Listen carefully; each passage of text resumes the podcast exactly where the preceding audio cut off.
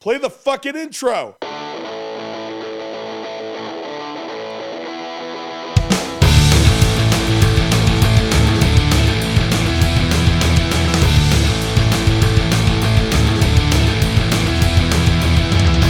This is Dustin, And this is Eric. and this is SLC Punkcast. Thank you for joining us for episode 343. Three, four, three. It's 343. A lot of great stuff ahead, including an interview we did with Neale, who is in the bands Öil and Scunthorpe Yobs. Uh, we're going to be playing some of Scunthorpe Yobs later in the show, and I think in an episode or two, probably two, beginning of the year, we'll play some Öil. Made more sense to kind of highlight each, but separately, and so that's what we're going to do, just so you know before we get there. But we got a great interview with Neale. We're going to talk to him about both bands coming up. So let's get right into it. We are going to cover all the new stuff that we know of anyway that has come out recently and will be coming out. So I'm going to start on the 10th, which is going to be the 11th. Actually, I'm going to mention on the 9th, 13th Legion put out Face First. They're a great band uh, from Hawaii. We're going to be talking about them on an interview we do with Bricks and Mortar that I will probably be releasing this weekend as a bonus episode. Bonus, it's going to be almost, it's going to be a holiday. Holiday weekend, why not throw Yeah. a bonus out there and it'll include the interview with Bricks and Mortar. So, uh, the rest of my list will go to the 11th Disgraceland. They released Tweed, which is an EP that'll be coming up on the next episode. Fury of Five released Cold Day in Hell featuring Phil Vibes of Irate, which is a single. Uphill Struggle put out Asphyxia on the 13th. Lily Livers put out I Don't Want to Wait for Luck No More. And that is a track that they put out that's on a compilation. But go check out Lily Livers. Crise, C R I S E, in case I mispronounced that, they released Lonks. They are uh, from.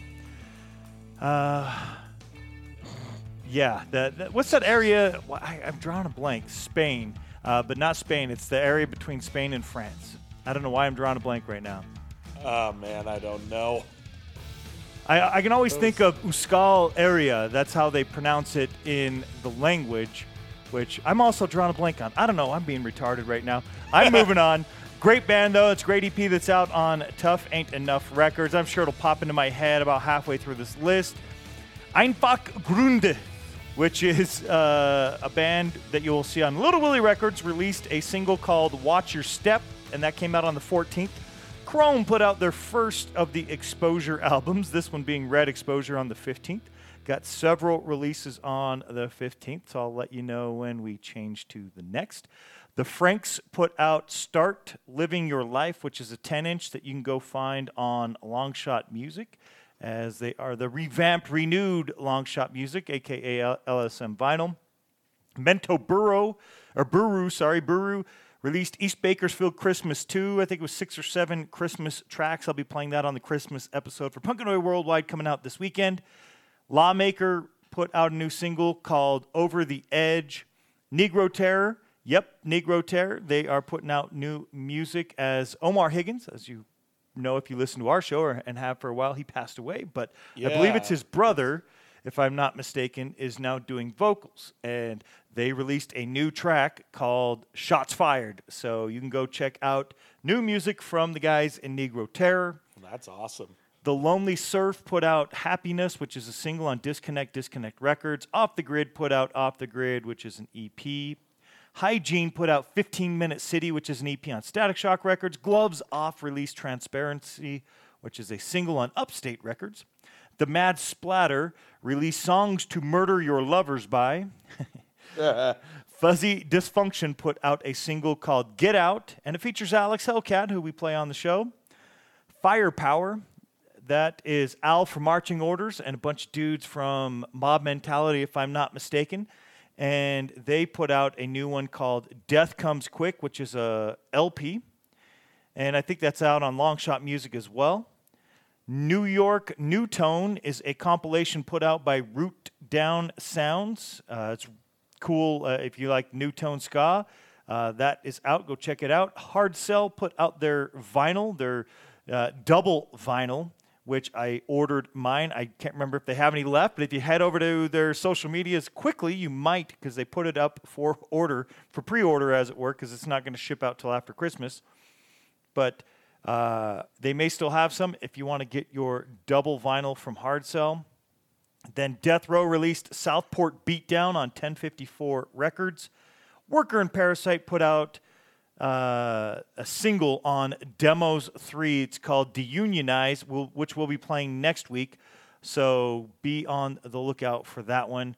Uh, it's an, another great track. We got so much to get to. Otherwise, I'd be playing some of these already because these bands are bands we play regularly, especially because they share their shit with us mm-hmm. when they're putting it out. But I've got a lot to get to, so you know, only certain amount of time slots.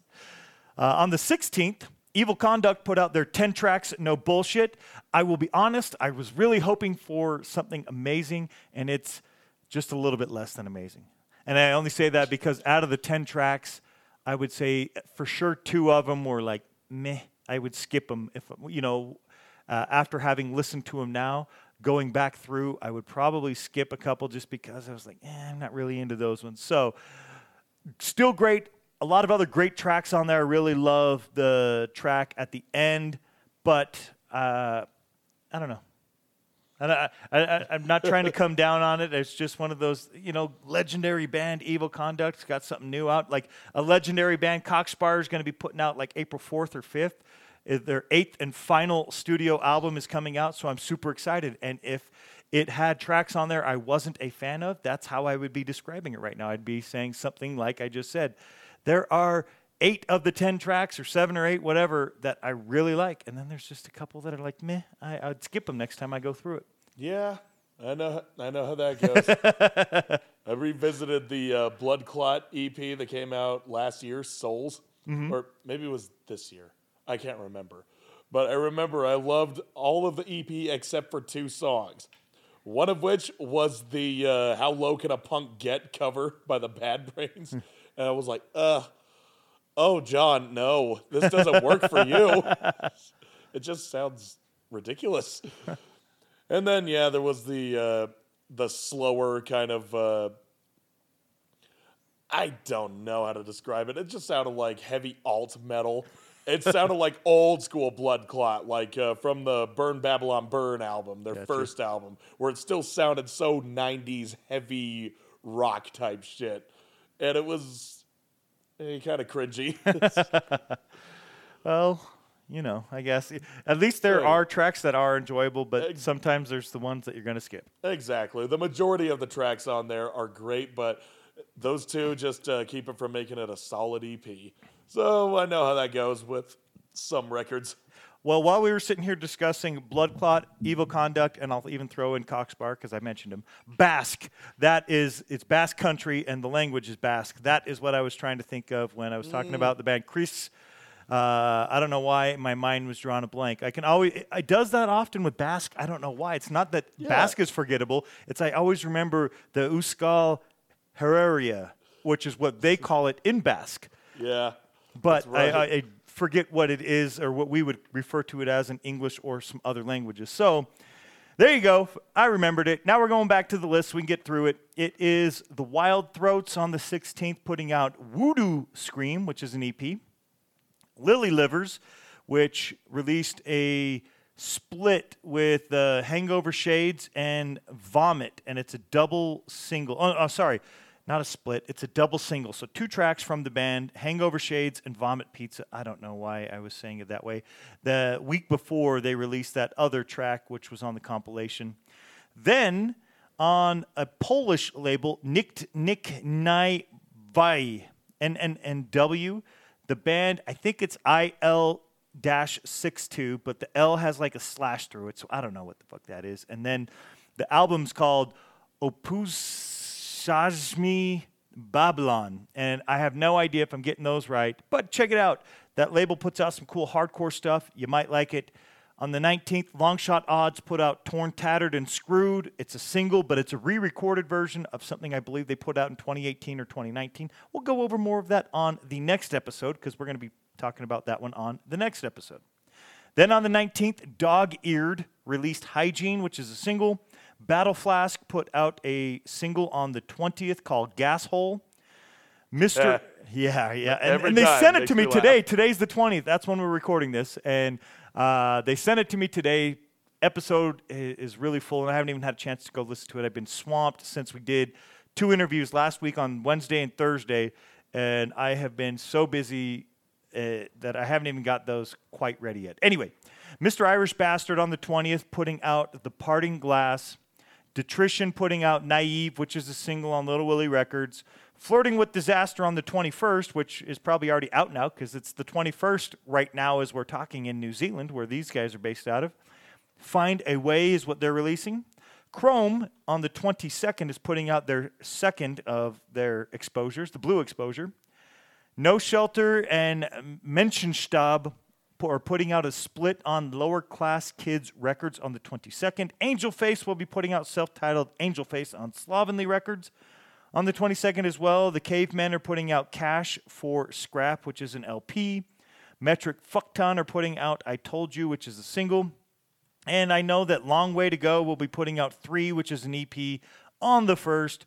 A couple other releases might be coming up before the end of the year. Noise, The Dead Rabbits, Concrete Elite split with Ultra Razzia, The Mormons putting out They Watch, which is an EP, and then a split with Broken Bomb and Chaos of Society. Don't have any dates, might be after the new year, unclear, but that's what I've got for the next little bit. Eric, what do you got?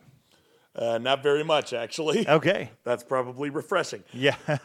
Uh, just got a few uh, releases coming out on the, uh, uh, or shit, have come out.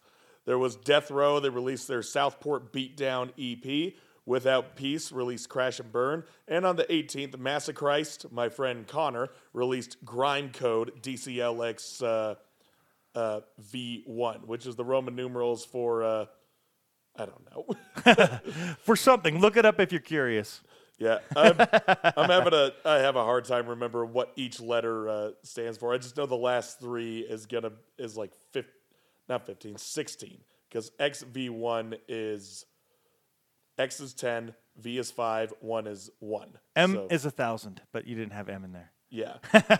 Maybe So- D uh, might be a hundred. So L means 50. Oh no, yeah, L's fifty. Maybe is the D C the one is hundred? 100. Oh, then not fuck. I don't know. C is 100. So L is uh, 50. So 50 plus 16, that's uh, 66. So I think I see where this is going. okay. I'm pretty sure that's uh, uh, to be 666. But while I'm looking that up, basically it's uh, uh, Connor Carlson. He's the singer and guitarist for Sacrilegion. And this is his uh, one man project, which is going on more. Uh, uh, going more into crust punk territory. Okay, cool. Yeah, crust grind, that sort of shit. It's actually, it's actually pretty awesome. Great. Yep. And yes, it is six six six. Nice. DCLXV1. It's six hundred and sixty six. So, so yeah, hundreds equals six hundred equals DC. So DC is six hundred. Then tens LX. You know that's fifty plus ten, so it's sixty.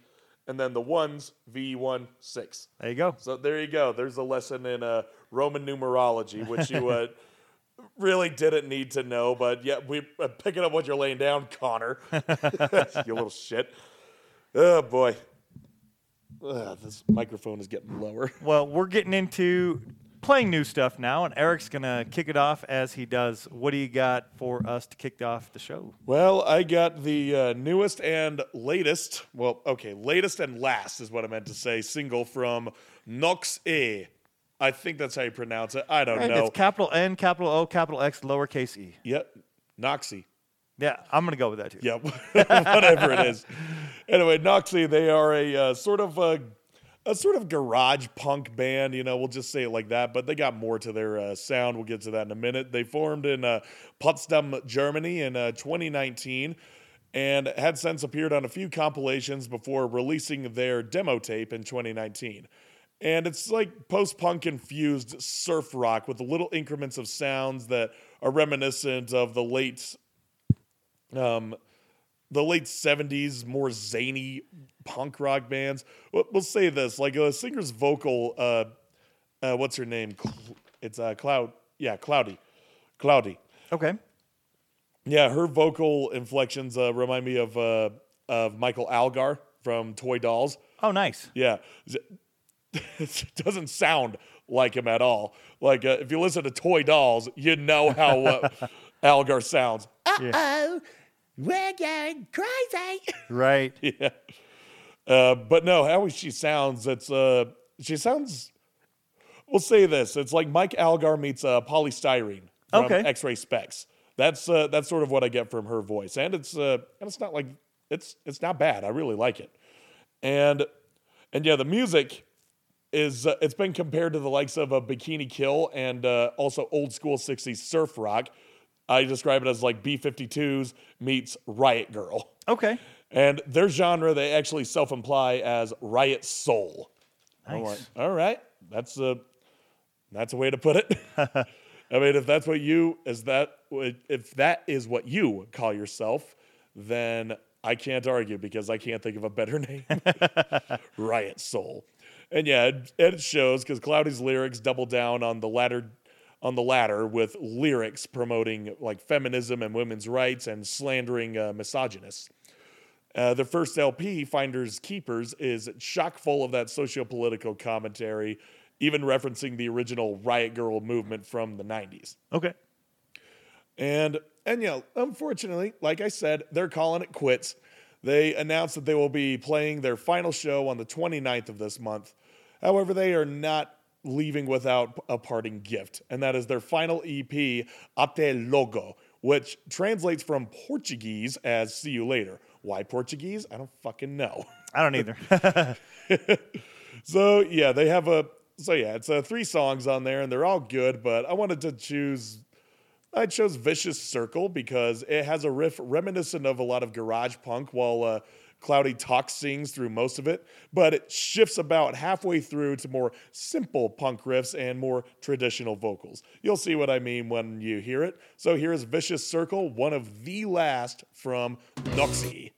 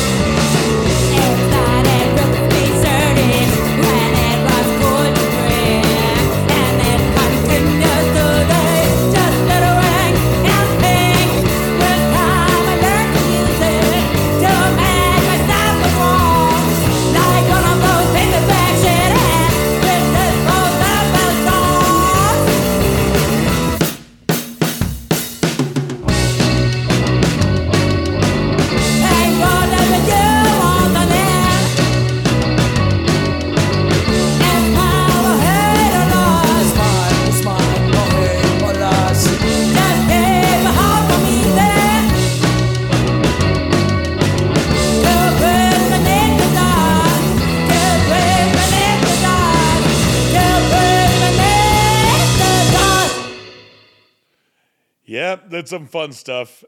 And yeah, you could go back and listen to the rest of their uh, releases, and it sounds uh, relatively the same. Some of it hits harder, some of it's a little softer, and but it's all good. Everything I heard, I really liked. So, uh, Noxe, I'm sorry for multiple times of probably mispronouncing it. So if this uh, if this gets back to you, then uh, feel free to email us or uh, send us a message and tell us how exactly we're supposed to pronounce this name, or if it's just an anagram, like if it's N O X E.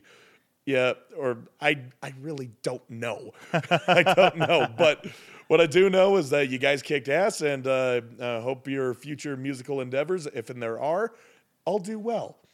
Uh, but yeah, check out the rest of their uh, discography. It's all on their Bandcamp. You can find it all there. It's it's kick ass. It's really kick ass. Awesome. Well, next, uh, we got a bunch of new tracks on this episode and the next one. Like I said, got a lot that have been shared, uh, bands that we're going to play. So we're going to jump right into a band from France. They're from Bois Colombes uh, slash Asnieres. It's Bois, Bois. Bois Colombes, Asinieres, There we go. Asinieres. I think. Yeah. They released an album, uh, Rien ne pourrait effacer, which translates to Nothing Can Erase. Uh, the band released that on Dirty Punk Records. I don't know the exact release date. I know on the Rebellion shop, if you were pre ordering it there, it showed pre order starting on September 25th. But unless it came out within the last week, because I've recently played this on Punk and Worldwide too, but a different track, uh, it's not available digitally yet. So October, November release, maybe uh, you might already have the the vinyl version. I'm not sure. Uh, if you're over there in Europe, you should definitely get it. It is maybe considered a mini LP as there are eight tracks, but very cool nonetheless. Uh, this episode, we're going to be playing a different track than I played over on Punk and Oi Worldwide, and that track is Venin, which translates to Venom in English. Uh, the band RAS 84 is a sequel to the band RAS, which was uh, out, I believe, started like mid 80s, hence the 84, and uh, created a new lineup in 2019, and now they're creating new stuff, which is what we get here.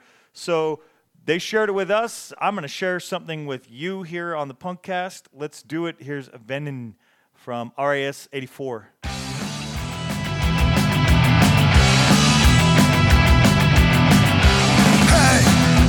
Samedi soir, y a des voyous dans tous les bars, assoiffés du putain de liberté, ils vont se lâcher, ils vont gueuler.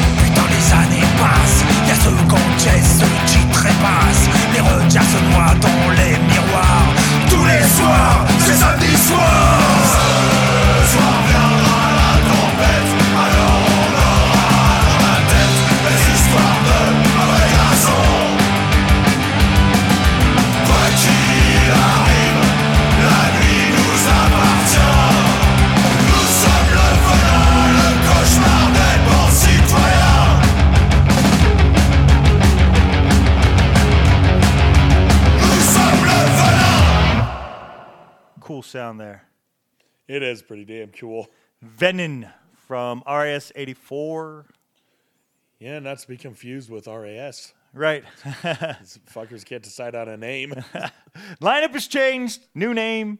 Uh, just like in the interview, we're going to be talking to Neale. He's going to tell us about a lineup change with oil, right? And he talks about with the new lineup of oil, they added the umlaut above the O, so it's a subtle difference, but still, you know, a similarity to basically say, hey, we're, we were this band, but a subtle difference to say, but we're now this band. oh, you cheeky bastards. So same thing there with RAS 84. Uh, you can go check out back catalog there of RAS. Good stuff there. That new release is great. You can go find it on Rebellion Shop. Look it up, Dirty Punk Records. That is for a vinyl copy. Again, I'm not sure when you would be able to listen to it otherwise, other than listening to that track here or going over to Punk and Oi Worldwide and listening to one of those episodes uh, released last weekend. So now we're moving from France to Mexico to Tampico, Madero in Mexico for the band Los Brewers. I was planning on playing this band coming up on Punk and Oi Worldwide. Got to get through Canada, uh, hoping like mid to late January, and then you got the United States. So it's going to be a long time before I get there. So happy to play Los Brewers now, and then whenever we get to Mexico, there you know we'll be playing Los Brewers then as well. They released a series of singles, I think five, maybe six, throughout 2023. I don't know if multiples are on the same dates, but they're not all on the same date, that's for sure. Their newest one came out on August 21st. Uh, they sent us a message on November 30th to get their music on our radar. It already was, but I didn't know when I was going to include it, but now we're including it here. So thank you to them. The band's been a band since 2010. If you go look on their social medias, they have a bunch of flyers of shows that they're going to be performing in. So definitely being active right now. Obviously, the new songs. Uh, the one from the 21st, that single is called Vida Underground. So, underground life, life underground, you know, because vida is life in Spanish or Yeah. Portuguese. Uh, and then you got underground, which is very English. I don't know if that's the same thing in Spanish or not, but that's what it seems to be. So let's check out Los Brewers. Here we go with a new track from them.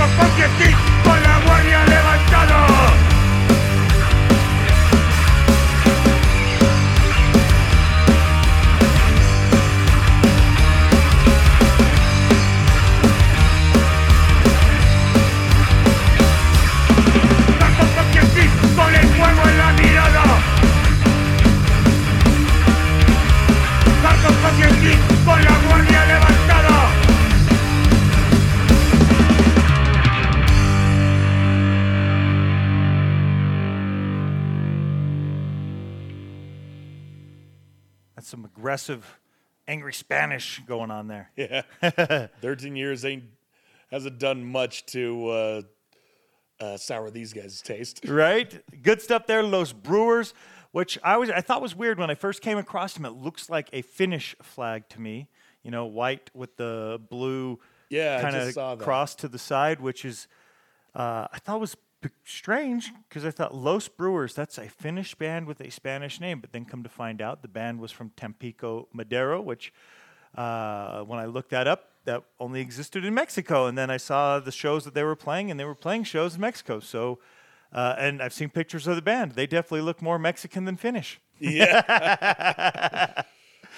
yeah, not enough uh, blonde hair and pale skin to uh, cl- to oh god to conclude that. Yeah, they look like they get better sun maybe year round. Uh, so yeah, not exactly sure why, but cool nonetheless. If, if you look up their singles, they have that Los Brewers with what appears, and obviously it could mean something totally different. Uh, I didn't actually pull up a Finnish flag to compare to make sure it's identical by any means. Maybe there's a slight difference or something to it, but uh, on first look, that's what it seemed to me. So. There you go. Uh, good stuff, though, from Los Brewers. I'll be playing more over on Punkanoid Worldwide. We are going to get to some older, lesser known stuff. Got a Christmas track, got some live shows to talk about. Eric's got an album to talk about. And then we're going to be getting to some Scunthorpe Yobs tracks and an interview with Neale. There you go. You know what's coming. So, Eric, what do you got? Well, I, you want to talk about older and lesser known? This is about as lesser known as it gets. the only way that you can really uh, look these guys up is if you look up their name, SLC Hardcore Live.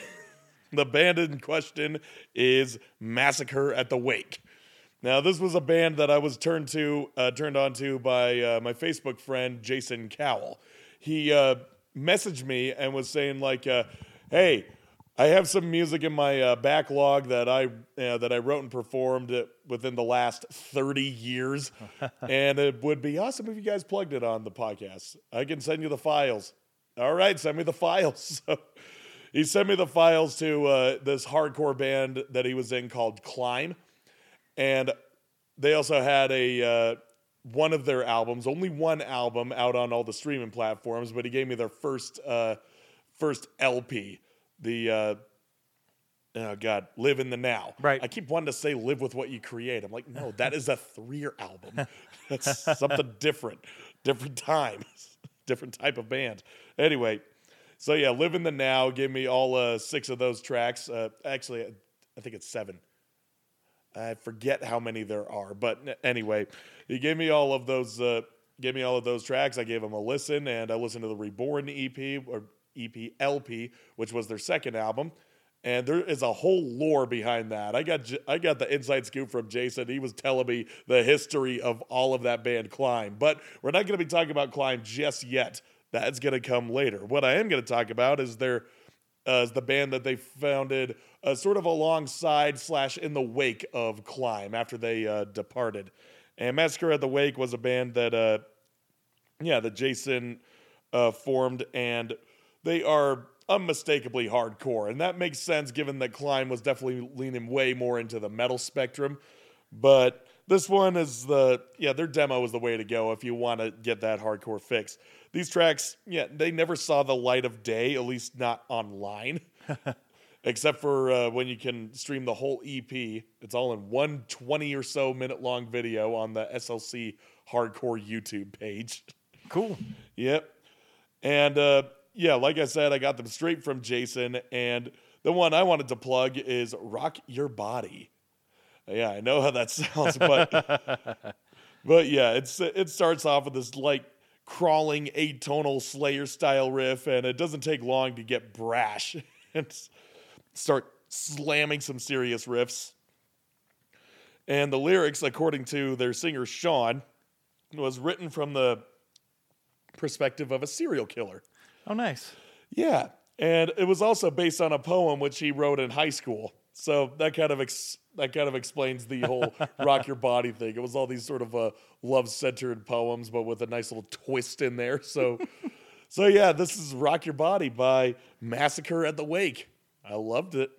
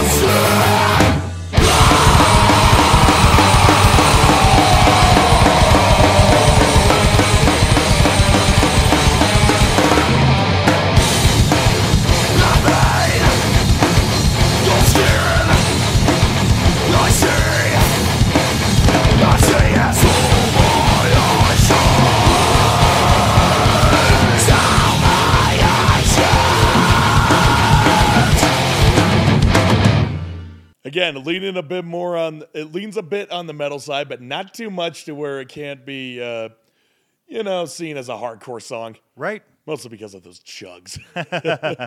so yeah, really, uh, yeah, really loved that uh, inside scoop. There are a couple more songs that uh, Jason sent me, but I just like that one the most. Yeah, what can I say? so yeah, I like that. So yeah, I like that one, and there will be more on the matter with the uh, hardcore band Climb. Um, yeah, but that will be a little bit later, and uh, but it's kind of a history lesson.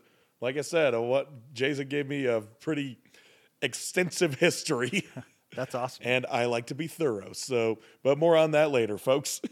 Well, next up we got the band Bach Fiets Boys, I think. They're from uh, Utrecht in the Netherlands, so it is I'm sure it's Dutch. Uh, looks like okay, that makes more sense. Bakfiets Boys. Bakfiets Boys. Okay. So, Cargo Bike Boys is what that translates to from Dutch. And they actually have a song. Uh, I don't recall exactly. I, I looked it up to see exactly what it meant, and I don't recall offhand, but something about Nazis can't ride in my cargo bike or something like that. And I thought, huh. That's that's a, a strange song, but cool. Yeah, I wouldn't want him to ride in my cargo bike either if I had one. Those are some strange stand- standards that you're setting. right. But the band's name is the Cargo Bike Boys. So there we go. Makes sense. Maybe that means something else, uh, you know, as far as a direct translation goes. But uh, nonetheless, I mean, is a cargo bike, is that a scooter or is a cargo bike like a motorcycle with a side cart? Or is it a motorcycle that has like really big cargo containers on the side? Like, a, what's a cargo bike? What I think is like a cargo bike is one of those, uh, uh, not exactly uh, a a mechanical one, just a regular bike, but it has a uh, platform on the back to where you can carry crates. Okay. Yeah, that's what, and that's something that's pretty common over in Europe that I've seen is uh, people uh, carrying their carrying their groceries on the back of their bikes. Gotcha. Because a lot of met- uh, metropolis areas, you know, you have to walk to the grocery store and like And find parking. Yeah. Tho- those kind of things, yeah. Yeah, well, not even find parking. Like you got to walk down the street and carry your groceries back. Right. Well, yeah. What I mean is, uh, by you're either doing that, you're not really driving a car because the finding the parking, the uh, navigating around, the roads are more narrow and all those things. So it makes sense. Like you said, uh, you're Yeah. probably walking to somewhere that's close. But if you have a little bit further to go and you need a motorized vehicle, if you're not using public transportation, see, I tell people. You know, I don't really live in a great area for public transportation, but if I were, I'd hate to go grocery shopping and ha- you know, it'd be have to be like small amounts, which would mean I'd be grocery shopping almost daily because if I wanted to grocery shop for a week or so for my household, it's way too many fucking groceries to be carrying and trying to lug around on the bus or something like that. Yeah. So, in this instance, got a little sidetracked there. Uh, the c- cargo why- bike boys. Uh, go to the corner stores. it makes sense that they they would have a bike to ride and be able to store the cargo. So, Bakfiets Boys, they are a band, uh, like I said, from Utrecht in Netherlands on September 2nd of 2004. Yes, way back in 2004. It's almost 20 years ago. It's a little over 19 years ago. Uh, they released Nederpunk Got Door, which basically translates to Nederpunk Continues, which I don't know exactly what that means, but I did come across that album on Bandcamp a while back. Been wanting to play it as uh, I thought it was really cool. I think they have a great sound. We're going to check out a track from it. It's called Punk Rock Mode Show. So uh, we'll see what you think. Here goes.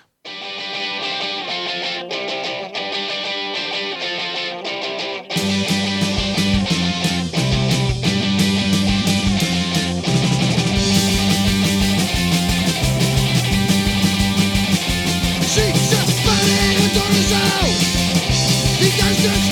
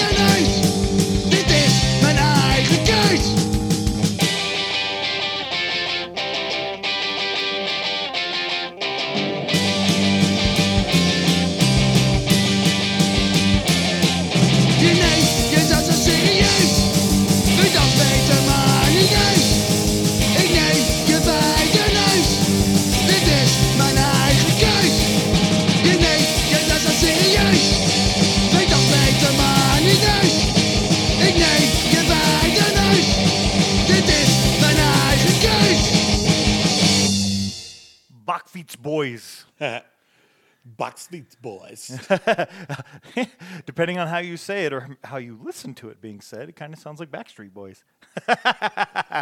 Yeah. But I would not want to be listening to the Backstreet Boys.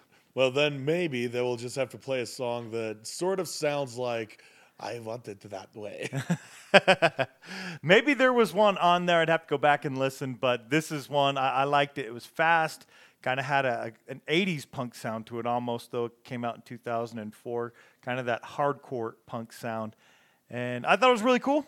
Good stuff. It was a, a fun find. Uh, and I have a few others over the next, probably might take a month before I get to all of them because uh, kind of peppering them in as I can.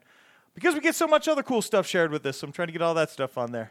oh yeah, we uh, we're not falling short of anything. No, no, we got plenty, including uh, a couple more weeks of holiday tracks, including this one. It's almost Christmas. By the time you hear our next episode, it will have been Christmas. So I figured, why not a Christmas song? And during Christmas, some people like Christmas, some people don't like Christmas, right? And so I thought I would throw one in from the Cribbs called "I Don't Care for Christmas."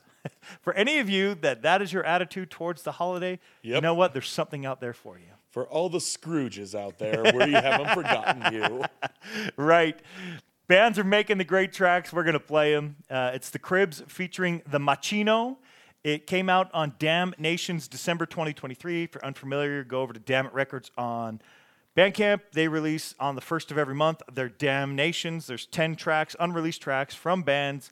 And in December's edition, were all uh, holiday tracks. And so I'll be playing a couple of those this weekend for Punk Noir Worldwide, but I figured I would play one here as well. For the reason I have already told you, it came out on December 1st. Let's get to the cribbs. It's I Don't Care for Christmas.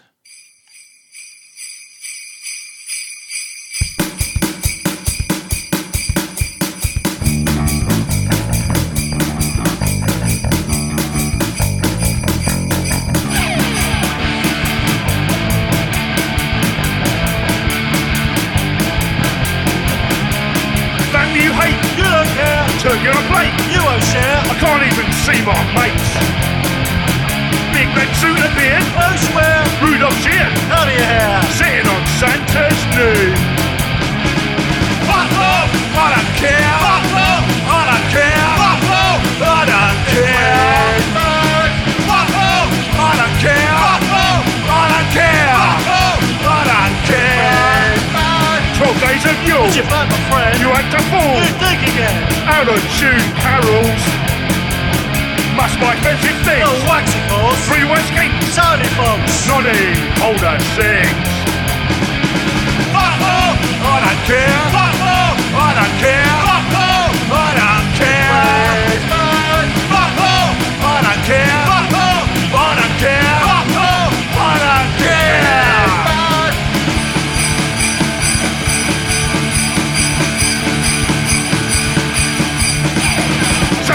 Just once a year. He eats your pies and drinks your beer. Have you been bad or have you been good? Fuck off, Santa, just like you should.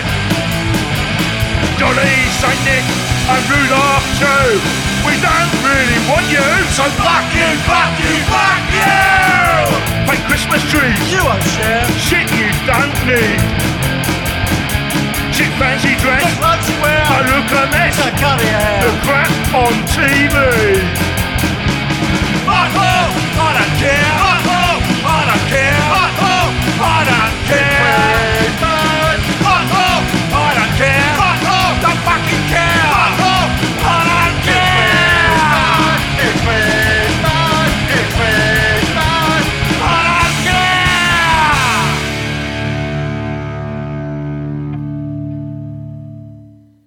Get that fuck off. You don't care about this, that, whatever. That's fine. That's fine. I'll just uh, not invite you over for the for the food. By the way, who is the Machino? Uh, I don't know which one the Machino was. maybe he's just doing the the vocals there, or maybe he was doing the lead. It's been a while since I listened to the Cribbs. I don't know, but the track features the Machino. The Machino. Well, is that Bert Kreischer? I am the Machino. there you go. Nice. Uh, we are at that time in the show. Uh, we still got to get to that interview, so we're going to get to and through quickly here. Uh, some Eric Saw show. He's going to talk about some other shows on our next episode too. But uh, quickly go over some upcoming shows so we can get to the album because Eric's got a lot to say about his album as well. Yes, indeed, I do.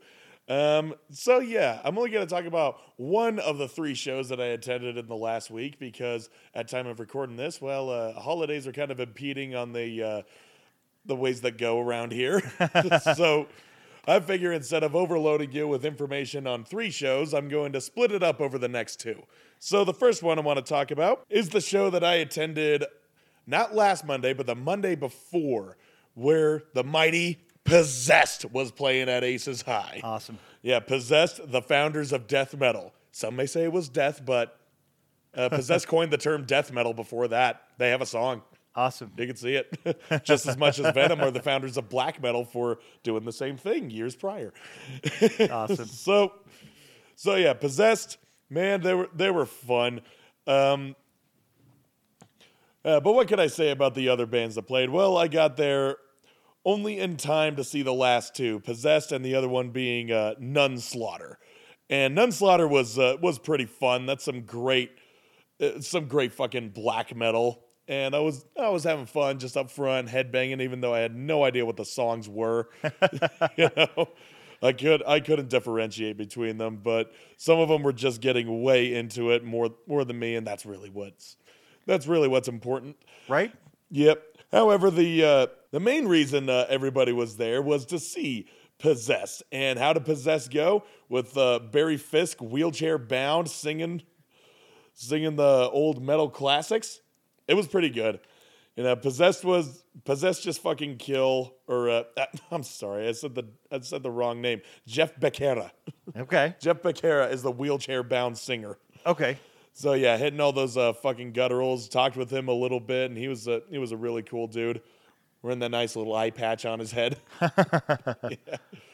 And and yeah, they played they played a lot of the classics out there. They did uh, uh they did some hits from Seven Churches, but unfortunately, I didn't get to hear the title track. Oh. The one that I wanted to listen to the most. Yes, of course, they played death metal. They closed with that one, but uh, but yeah, overall the overall the show was pretty fucking great. And Jeff, I gotta hand it to him. Even though he is uh, not able to stand on his two legs quite literally, he still he still pelted it out. He was still like giving all these weird faces to the audience and like sticking the mic out there, like you gotta sing with me as well. Cool. So yeah, I was I was happy that I went. I wish I could have seen the whole show, but you know, I was uh, busy recording one of these episodes. right. yeah, because of the damn month, we've been having to switch around our damn schedules, so it's it's Yeah. been weird. Yeah. Yeah. Yeah. Uh, we've been managing. uh, so yeah, that's where I'm gonna leave it on the uh, shows. I'll talk about the other two uh, next time, Excellent. and they were a lot more exciting. Well, we got a couple shows. I'll go through mine. Eric will go through his. Real quick, uh, Shane Banger, Head Honcho, and Dead Streets are playing this Friday, the 22nd, at Southgate Roller Rink. I believe, where is this? Uh, this has got to be Portland, I assume. Uh, where is Rat City Recon? Uh, where is Southgate Roller Rink? I think this is in Portland. So, oh no, Seattle. Seattle? Fuck, I don't know. Somewhere up there in the Northeast. Go check out deadstreets.pnw if you want to find out. I think it's in Seattle, uh, and, and you can go check out those bands. But they'll they'll have some other shows, some other details on some other shows. Those are uh, Dead Streets' final shows of the year.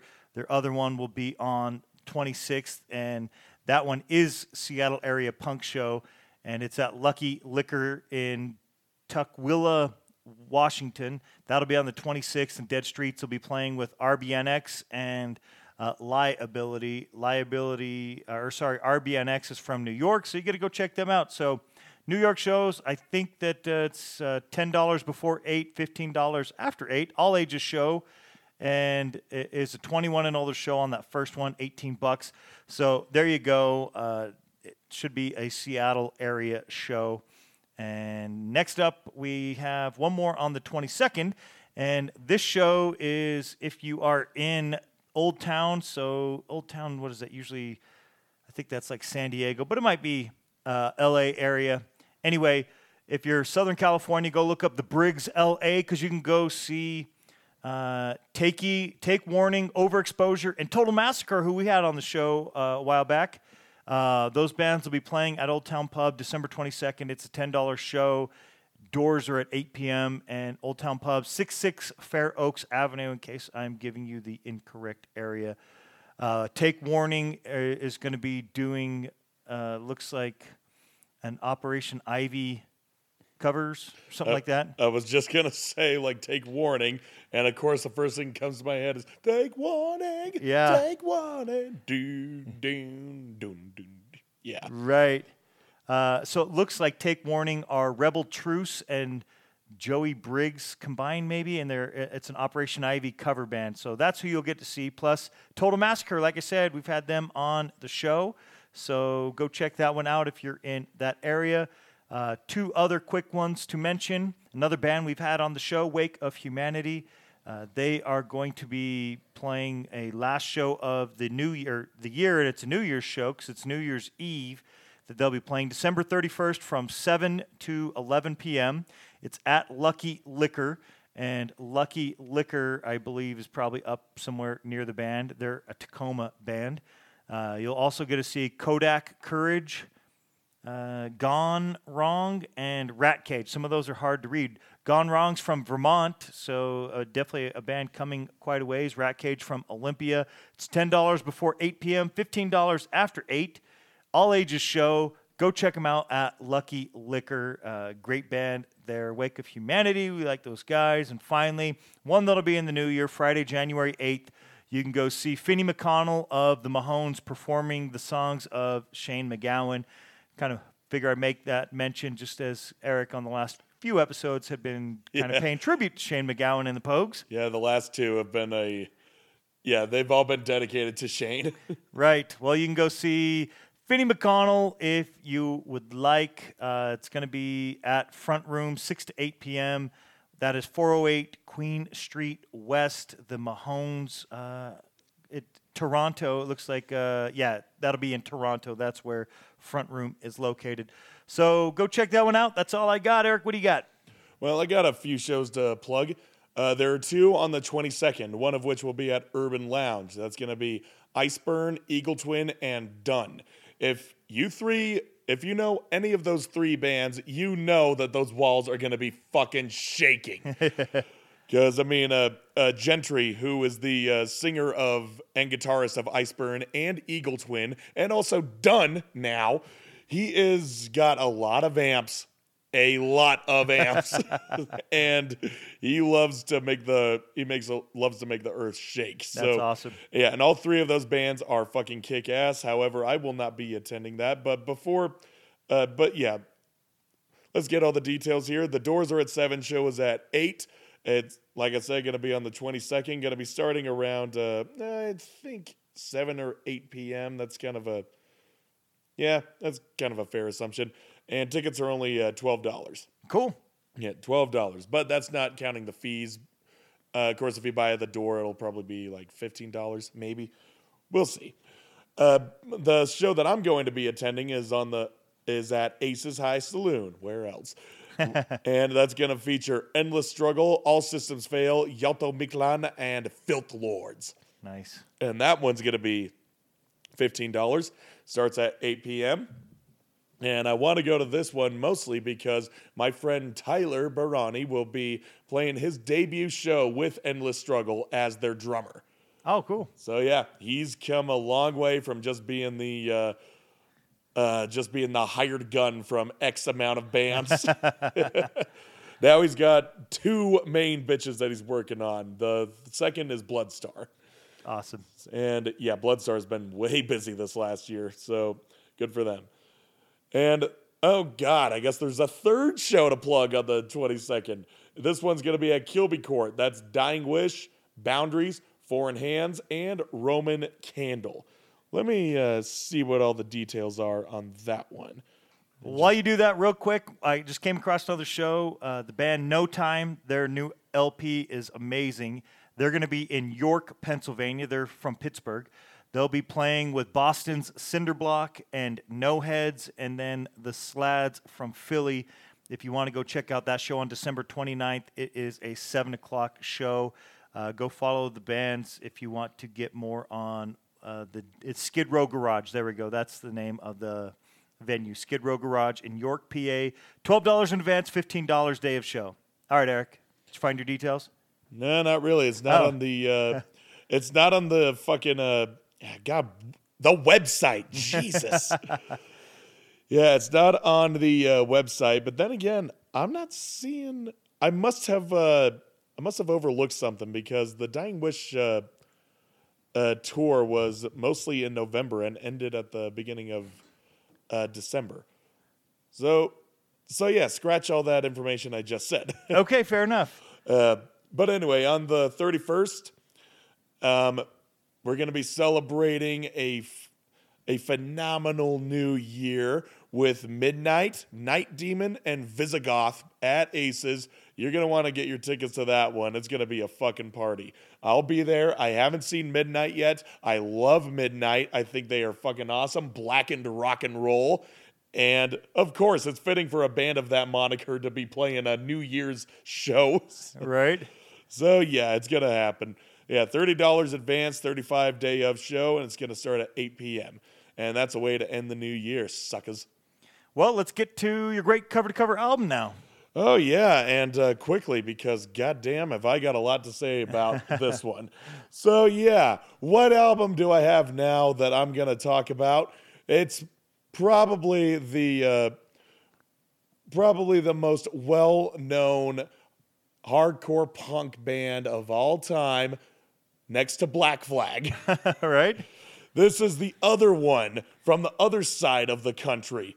They formed in 1976 in Washington, D.C. They began as a band, as a jazz fusion group called Mind Power until their friend introduced them to punk rock and changed their name accordingly as well as their, as their sound, which was inspired by the Ramones song, although separate accounts, according to their guitarist, say that the term bad in black lingo means good, and brains relates to provoking thought. Okay. So bad brains, that's some that's some good fucking mind you got there, bud.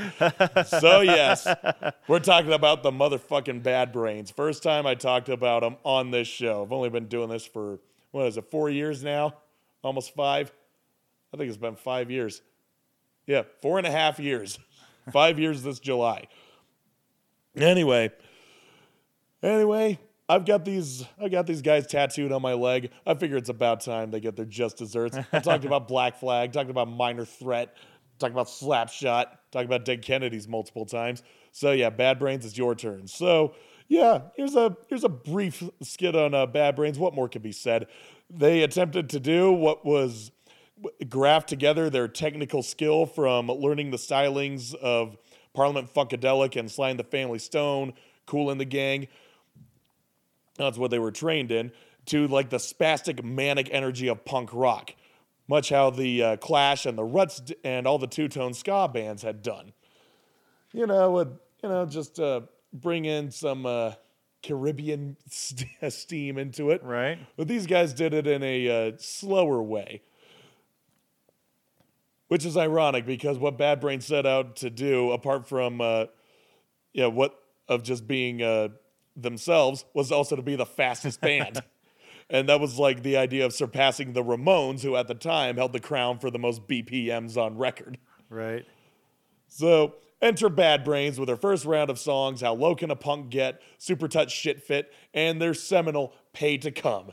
The ones that the one that everyone likes to try to sing.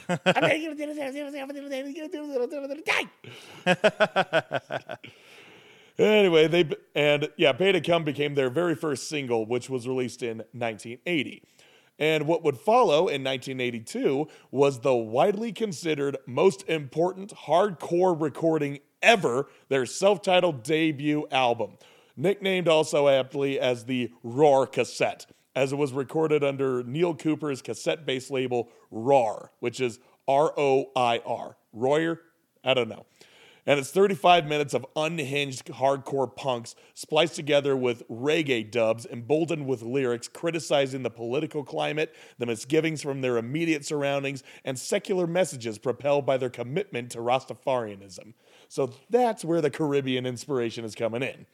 Specifically in their songs Jah Calling, I, Leaving Babylon, and their most famous reggae hit, I Love, I Love, Aja.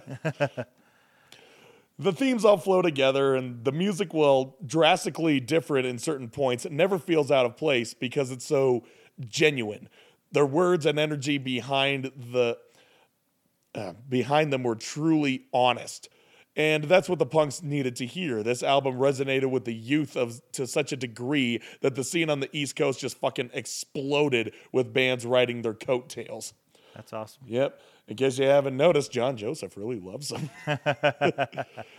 so yeah, songs like I Don't Need It, The Regular, FVK, Fearless Vampire Killers, and Pay to Cum all wrap around to the theme of rejecting the status quo and not allowing not allowing yourself to be influenced by toxic outward remedies. Others are more specific, like uh, Sailing On is about moving forward and leaving people out of your life who have wronged you in the past. Attitude is the anthem of keeping that PMA. Yeah, we got that PMA. Right? Uh, it's a great one. And Big Takeover is a slight against the neo Nazis still congregating in the US. No one did dish over the shower. Was not even touched by the washcloth. Just another Nazi scheme. And the reggae tracks, they all dig into their Rastafarian beliefs. Leaving Babylon is about rejecting the material world in order to achieve salvation.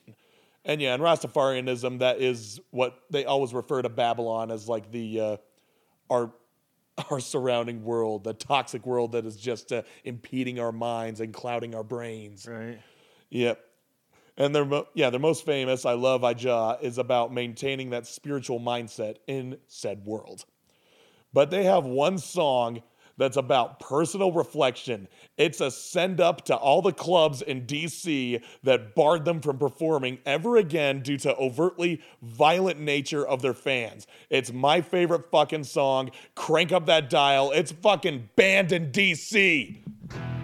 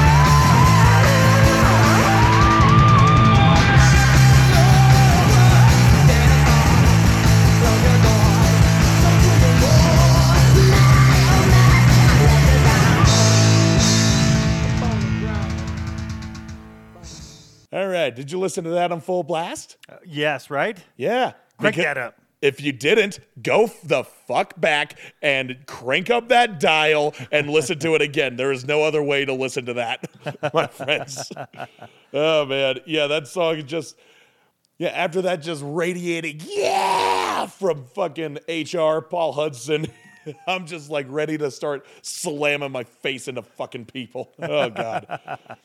And yeah, that was the feeling that was emanated from uh, from their fans of old. Uh, multiple accounts, they're just saying like how much of a connection was made from seeing Bad Brains live. It was unlike it was unlike any other experience. I'm like, well, great.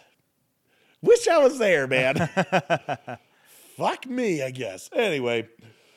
Uh, so yeah, Banned in DC. That's my favorite Bad Brain song. Fucking hands down. I can't. I can't shake it. so what else uh, should I have uh, covered on this album? Like uh, all their albums are, all their songs are fucking hits on this thing. Do I just uh, go the sweet little reggae route and just play the uh, I don't know the Jah Calling interlude? I'm like, no, I want to keep it. Uh, I want to keep the energy up. so I went with. Uh, I decided to touch on Super Touch Shit Fit. And that was one of their earliest songs that they had written alongside uh, Pay to Cum and How Low Can a Punk Get. And knowing that, as I'm listening to it, it is testament to how ahead of the game they were. The music was consistent of fast rock and roll riffs, with their guitarist Dr. Know throwing some striking leads and downstroking guitar riffing over slowed down rhythms that would be adopted later on by hardcore and thrash bands alike. And need to remind you, before we play it, this song was written in 1978. Right. Written, recorded in 82, but written in 78. So keep that in mind when you're listening to this. This is Super Touch Shit Fit.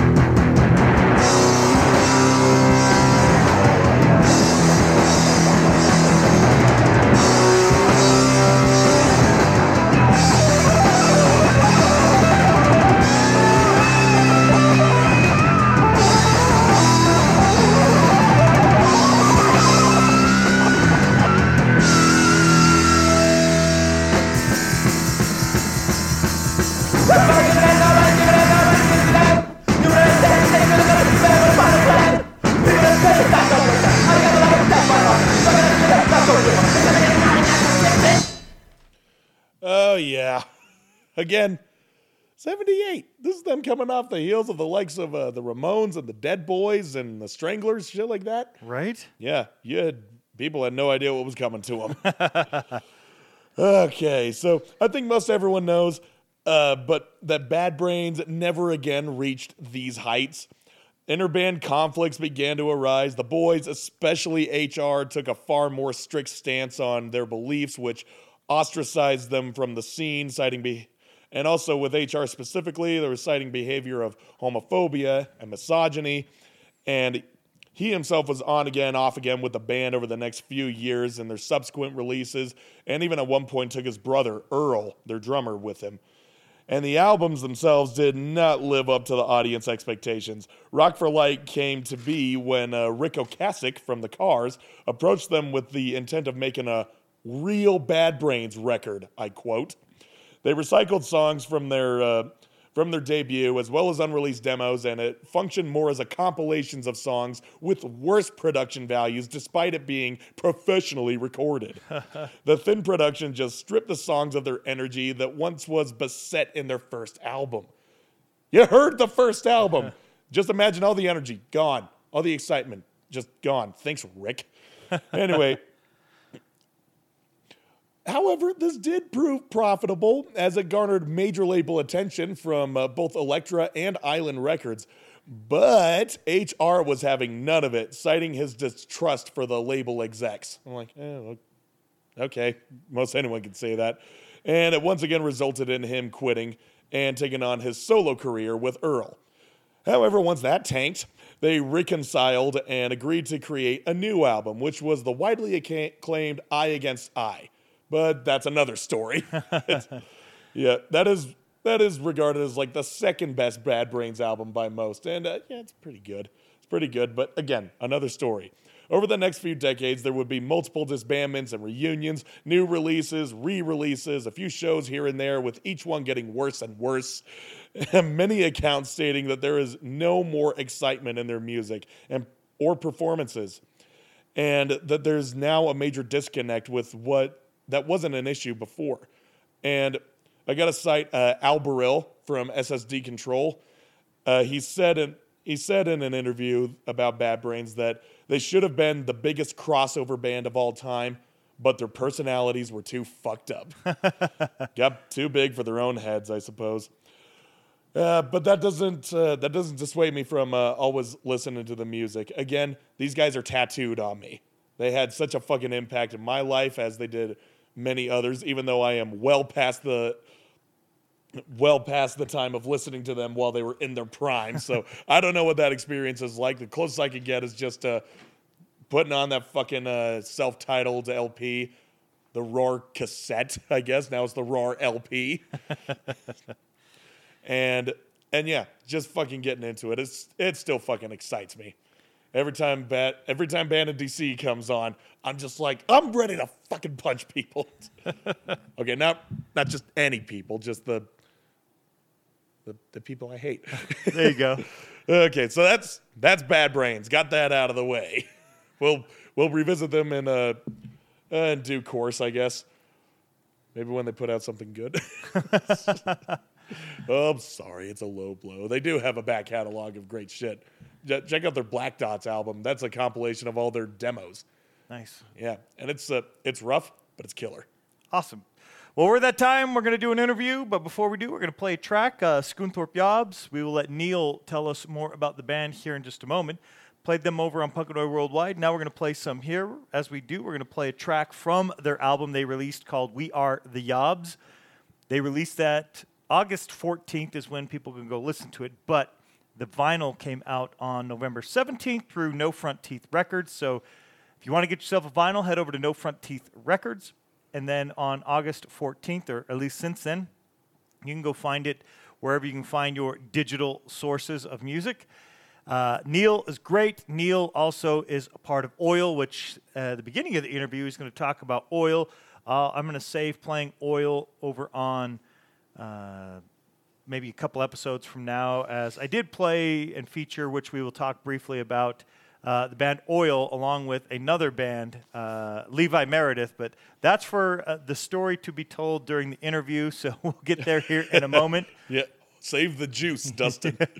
The band also features band members of Bladder, Bladder, Bladder, Smogtown, Öil, The Generators, The Randoms, Gross Polluter, The Feelers, Trust Fund Babies, Smash the Granny, Outsiders, the Shrinks, and of course Drizzle. So a lot of guys in the band have played in a lot of other bands. If you like Scunthorpe Yobs, there's a lot of other bands I just gave you. You can go check out. A handful of those we've played on the show before, and we should probably check out more of them and probably play more of them between this show and Punk and Oi Worldwide. Now, I think we played Kosh the Posh recently over on uh, Insta. Uh, Worldwide. So we're going to play Quids in now, followed by Bright Lights at the end of the interview, but that'll be in about an hour. So enjoy the interview. Neale's coming up. Here we go with some new Scunthorpe Yobs.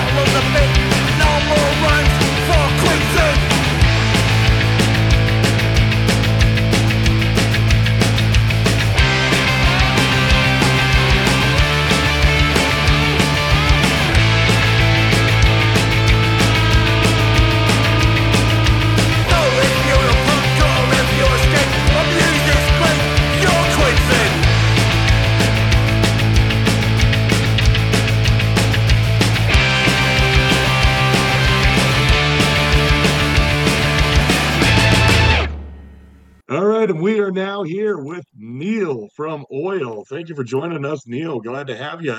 Thank you for having me. And Öil, along with Öil, Scunthorpe Yobs. Am I Correct, saying that right? yes. That sound it's a very British. When you guys first put that out, I could see all the band member, you know, where there were bands that they were from and such, hmm. and I thought that sounds just like an English thing, but they're all from California. Yeah, I mean, Scott, we're- we we all live in the LA area, but um, Mick, who's our singer, he's he's he's from um, he's from England, Awesome. and he came up with the name and all that. So yeah, Well, you can tell in the vocals so and the lyrics and some of the song titles and such too. Yeah, that'd be if he did if, if it was an American doing that, that would be actually a very impressive. Um, get the guy an acting role in Hollywood, but yeah, he, no, it's he he's uh, our leader. He's he's he's from uh, England somewhere. Fuck, I can't remember. Where, yeah, anyway, yeah, right.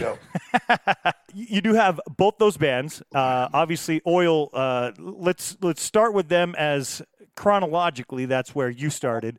Uh, when did Öil start? Give us a little, you know, brief history of your band Öil. Yeah, so Öil. Um, we started, I think, around 2000 in San Francisco. It started with me, my buddy Mundo. Um, he was in a band called the Working Stiffs, and then um, Adam, who's in um, a lot of other bands like Spites and Trust Fund Babies. I was in that band with him. And anyway, we're just buddies. And um, I guess it started because me and Mundo both reviewed music at Maximum Rock and Roll, like in the late 90s. And um, we would just get a lot of dog shit sent our way. A lot of it was accidental comedy, which to me is sometimes the best comedy. It's, it's you know, it's just Yeah. like people are serious, but it's it's I mean, it's fucking funny to me. So it was a lot of just horrible bands we got. We're like, what did you get this week? What'd you get? We kind of just hit each other back and forth and crack jokes about like like there's some really embarrassing, accidentally embarrassing Oi bands out there. And so uh, we just kind of, you know, we're smart asses. We like that idea. We just kept kind of, I mean, again, uh, we kind of started freestyle rapping with each other and I don't the same shit, you know, uh, freestyle rapping. And um, we liked the idea so much. We're like, well, why don't we just fucking, you know, do a band like this? And the idea, we, we were like, hey, let's just do like four songs, put a single out, and see if ever anyone likes it. That was the idea. See if anyone picks up, puts it out, and um, yeah, no, we just kept having fun, and it kept going on and on and on. And uh, the first part, we just had horrible, horrible songs on purpose with no timing or anything, and just with really shithouse lyrics that was the idea and just cracked each other up and we're trying to you know sucker a label into putting out that nonsense but and then we started writing good songs and then it kind of evolved into i guess what it, where we are now which hopefully is good songs with um some parody elements is i guess the best way to put it I, I would agree with you because I, I know mm-hmm. what, when I first heard your music, I enjoyed it. it. has a good sound, so I was interested. And then I start looking up information about your band, and it's like parody oi band. I'm like, parody oi band? What do you mean? So I start paying a little more attention. I'm like, oh yeah, okay, I get it. It's funny, but still enjoyable, not spoofy where you're not trying to make it enjoyable, right? Like you're you're just like, ah, this this is we're just making fun of shit. It's kind of making fun of maybe some overdone themes, but still making it very Well, audibly yeah. pleasing. Yeah, yeah. The um once we kind of got our groove and stuff and realized we because we, we all think we could write decent songs. Obviously, there's a lot of um generalizations in that genre that are overdone. Maybe some bands don't, you know, have uh they're not that articulate here and there. If, if overdone over and over, it's it's obvious. So it's like we we just thought that was um a bit goofy to a degree. So we yeah, we took that we were a little bit jibby jabby at the beginning a little bit kind of like you know giving them a little crap whatever but um put out a couple records and again try to write the best songs we could and then over time um it's changed a little bit to be honest because i mean okay if we want to go through the whole timeline i'll try to break it down and keep it as simple as possible. So uh, it was around 2000 we started playing. We recorded i think in 2001 and we had a couple okay so first lineup was me. I'm not a singer. Um, and um i was like fuck i'll sing.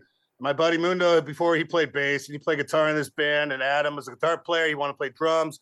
Adam's roommate a dude named Ross, who was in a band called um, the Zodiac Killers and the Brides from Chicago, and he's he's rad. So he he wanted to play bass. So that's how we started fucking around. And then um, after a little bit, Ross had to move, whatever. So our buddy Johnny from um, he's in the band The Bodies, which is a good band. If you don't know him, something wrong with you.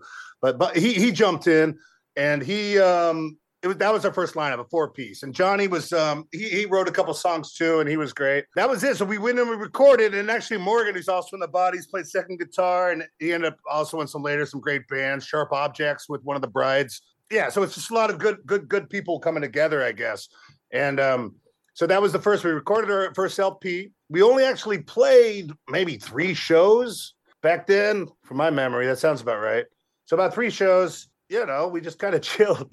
We did. It was always kind of a side project because the bodies always had the bodies. They were going strong. I was in the Trust Fund Babies in another band. Um, Öil was always a side thing, and and um, um, that's kind of how it went. So then, um, basically, between 2000, well, sorry, we recorded a second album too with a different line of John. I moved to LA around 2002.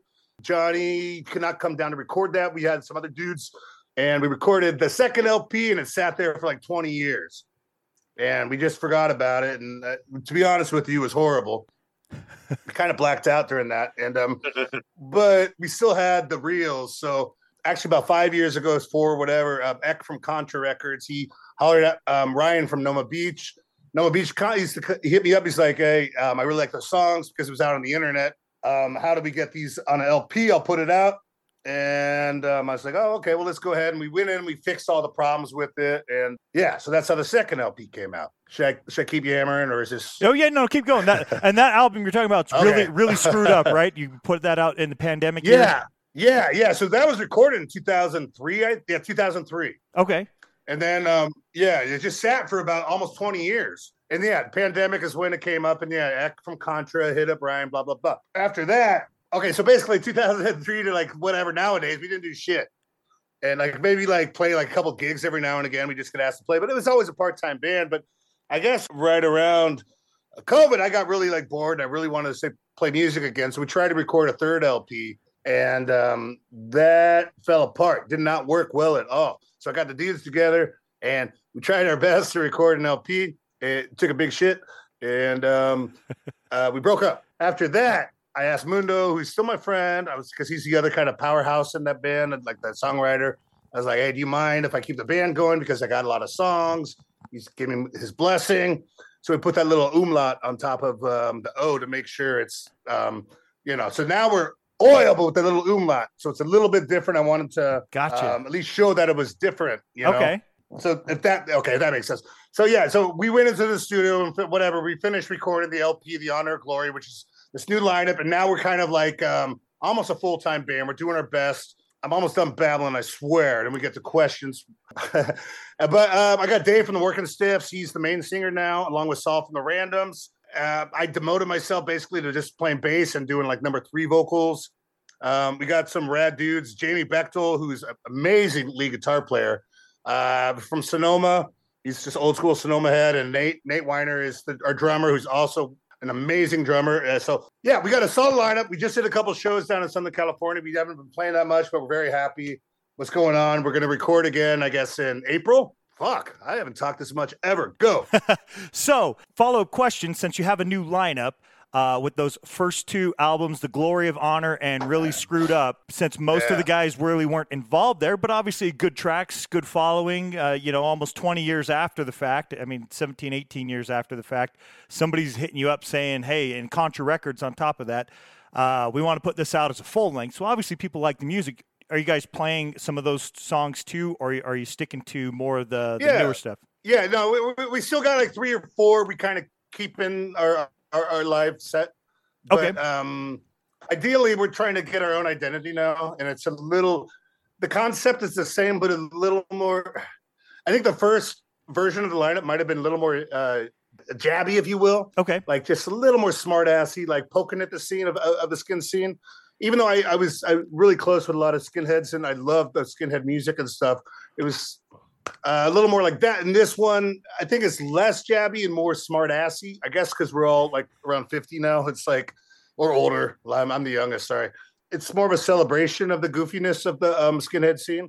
And we, we, we do get a, a lot of people appreciating that angle, if that makes sense. I, I, I, I think when we started 25 years ago, people were like, you, you got to be careful what you say because, you know, you're poking, poking a bear. But it was never about poking a bear but it was still he had a tippy toe a little bit back then. So nowadays, I think I mean I think it's more of a more of like you you go to these shows now, and I have nothing but these rad skinhead dudes and, and girls coming up to me just like, oh, I love what you're doing, and you know this is this is great, and you know it's just it's just the people who are like even people who are marginal with their sense of humor is now kind of leaning towards enjoying what we're doing, which is um, yeah, if you go to a live Öil show, I think that it'll make sense. While we're on that topic, then, do you have any live shows coming up? Yeah, it's sort of our. I mean, well, so it's a little hard. I live in Los Angeles area. Dave lives in the Central Coast of California, and the other guys, other three dudes, live in uh, Sonoma. All right, so it's we don't practice or whatever. We kind of share songs online if we're writing new stuff. As far as gigs lined up, we actually are talking to some dudes in um, Tijuana, Mexico, and hopefully going to line that up. Trying to get a handful of really good bands to go there. That's April 6th as of now, but that's the next one. I um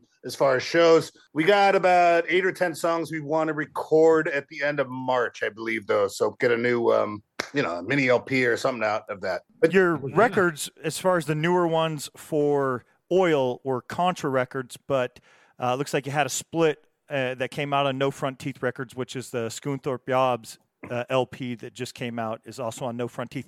Is that where you're expecting that release to be coming? Obviously later in 2024. Yeah, no, we haven't talked about that to anybody really yet. We'll we'll see. Yeah. Well, two You cool know, labels. I think Dr. regardless. Grace is coming back. He's he's he's got um Interscope, and we've talked a little bit to him, but a lot to other labels. Cool. We'll be on the lookout for that. Uh, next, I'm going to derail us for a second, and it's for a personal reason. About a year ago, through the first part, you know, the first half of uh, 2023, came across weird bands that would be putting stuff out. I'd see them on like iTunes, Spotify, but that was pretty much it. And they had like a person's name. And after I figured out the first one, uh, I found, you know, started coming across some of these other ones. And the point is, is there's a band, one of the bands that fit this description, by the name of Levi Meredith. I have no idea if you know anything about this, right? Well, by the look on your face, I'm going to say no. So, Levi No. Meredith, and you can look it up because the first three bands I actually did some episodes over on Punkanoid Worldwide covering the first three bands that I came across that were basically covering another band under another name, but they would change the song titles and change the tempo a little bit of the songs. Like the first one that I looked at, Bradford Carlton, I think every song was 18 seconds slower, and it was Madcap. They covered a Madcap album from 2024 or no 2004, sorry, uh-huh. and all the songs were about 20 seconds slower and it sounded different. The vocals sounded different than johnny madcap and i didn't oh. realize it at first and then i came across one of those and it's actually still out there. The first three just disappeared after about three four months. Can't find them anymore. I actually have copies of all the music because i bought them but yours Nice. is oil. So the glory of honor the levi meredith you can look it up and there's an album called Mm-hmm. on the street you can find it on spotify itunes i assume apple music and nine those nine Oh, tracks wow. there's nine tracks that mirror what oil did so Levi question, Meredith, huh? Levi Meredith. It, it's weird because the right. Johnny Madcap band was Bradford Carlton, right? So you, you think Bradford Carlton, and they, they made Johnny Madcap sound more like oi music than than Madcap, but. Uh, Ah, right, right, right, right. it was it was definitely weird. And to quickly go over a couple of those band names, you had Bradford Carlton, Brady Saxton, who was doing Blister, Francis Raman, R A M A N. Couldn't figure out who they were Uh, doing. Uh, at that time, anyway, I think I did figure it out later, but that's not really the point. But just to give a little idea that some of these bands that kind of fit that description, uh, and there was even one called Samantha Mooring, but it was a, it was a guy vocalist, but the name was Samantha Mooring, but it was Oh. first name, last name. Album artwork looked like it had nothing to do with the music whatsoever. Like the Bradford Carlton was a dude looked like he was cliff diving, jumping into some water, but that that doesn't you know strike me as reflecting the music. And if you look at Levi Meredith, which mirrors oil, looks like a black background with maybe a weird sun or a Saturn or something, and maybe somebody in the silhouette.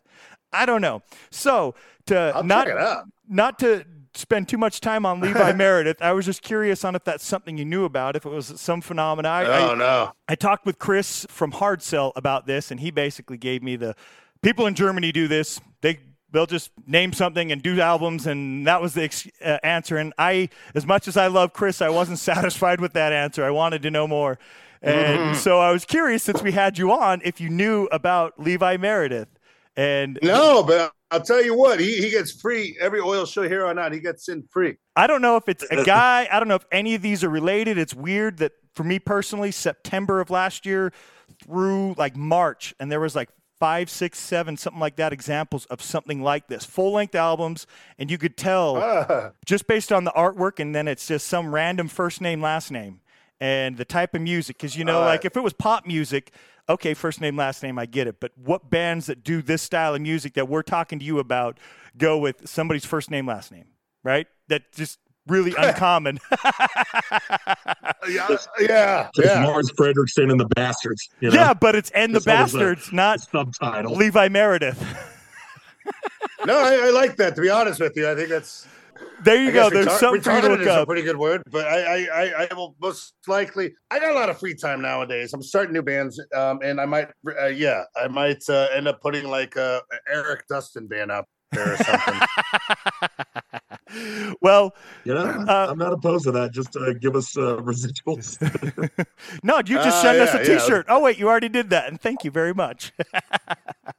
oh, right on, dude. the one other strange thing that the kind of has you know the the parallels there is so the the chain the the names of the tracks right so oil track was red white and boots and then there was red white boot red white boots was the track right so it wasn't exactly the the Huh. name so you couldn't just go search it and then the oil track is On top of that, it saved it saved that motherfucker a lawsuit too. Right right and uh, who knows I, I, I don't know you know i don't know if they're selling anything i don't know if i just You happen put to a little comma it. in there and saved him, saved a boot party. Like, I got a comma. Don't whoop my ass. it was it was weird. You, you know the the tracks, and you could probably figure out which ones they they went to. But a quick rundown is bill to pay, and then clock clock Who is work. this guy? right? Uh, there a song title Pride My. That's the song title Pride My. Holy shit! All right? right, Yeah, but yeah, weird. yeah. So you'll listen Should- to the should I be tracks, and then you're like, oh yeah. so anyway, Is this guy gonna? Is, is he putting on lipstick right now and like, like sharpening a knife, like ready to kill me, or should I be scared? Or are we?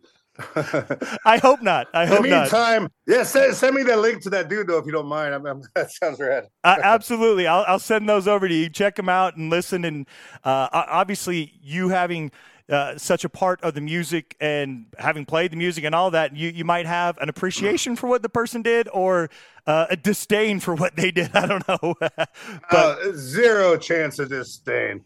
Yeah, no, it's great. Awesome. Well, I'll send that to you. I was curious because, again, Chris gave me an answer. I just wasn't completely satisfied with that as being the answer. But I, I don't know. It, it's something I, I can't explain. Yeah, no, I, I, I, I, yeah, that's hilarious. I love it. All right, so let's get back to Öil. Uh, you did just release an album this year, and it's the Honor of Glory, which, based on your band, and you had the Glory of Honor. I, I can appreciate Mm-hmm. the the, and especially what we were just talking about, changing the title just slightly, even though it is something completely different. Yeah, yeah, yeah, yeah. I, I guess proud, I guess is a good word to put. yeah, it, it was a solid, solid decision to switch it like that. uh, any of the lyricism, the inspiration behind the lyricism. I mean, you were talking at the top of the show about how you were like uh, uh, writing joke songs that were just like, you know, what a but you know, listening to the uh, new Öil stuff is like, yeah, these are a little bit more thought out. Um, yeah, I, I guess you're probably correct, man. I mean, when we did the the oil, the, the first two records, I was in my twenties, you know, and I think um, again, me and Mundo were kind of the the songwriters back then, and uh, it we did not spend any time in songwriting at all. It was just, what do you got? What do you got? Let's throw it out there, and then it was done. And yeah, and we are, we are pretty funny, clever dudes. we'll give it that too. But um, nowadays, I think we do put a little more time into it, and, and I think the concepts are a hair different. Yeah, fuck yeah. I would, have, I would have to go like you know read the lyrics and go down, and that's too boring. But yeah, nowadays we also. I mean, Dave, Dave from the Working Stiffs is um, you know, I don't know if you know the band. If you don't, there's something wrong with you. But you should look into them because it's it's a, a fucking great, great, great band. And me and Dave actually grew up in um, Cayucos. It's uh, the Central Coast of California. So I, I've known Dave uh, since I was maybe eight, nine. He was like he's a few years older. He's you know, but um, we have three lyricists now. It's um, for these new stuff, and it's it's me, Saul, and Dave, and um, it's a good team. And we have more stuff coming up. We got um, we got about ten songs uh, like are ready to go.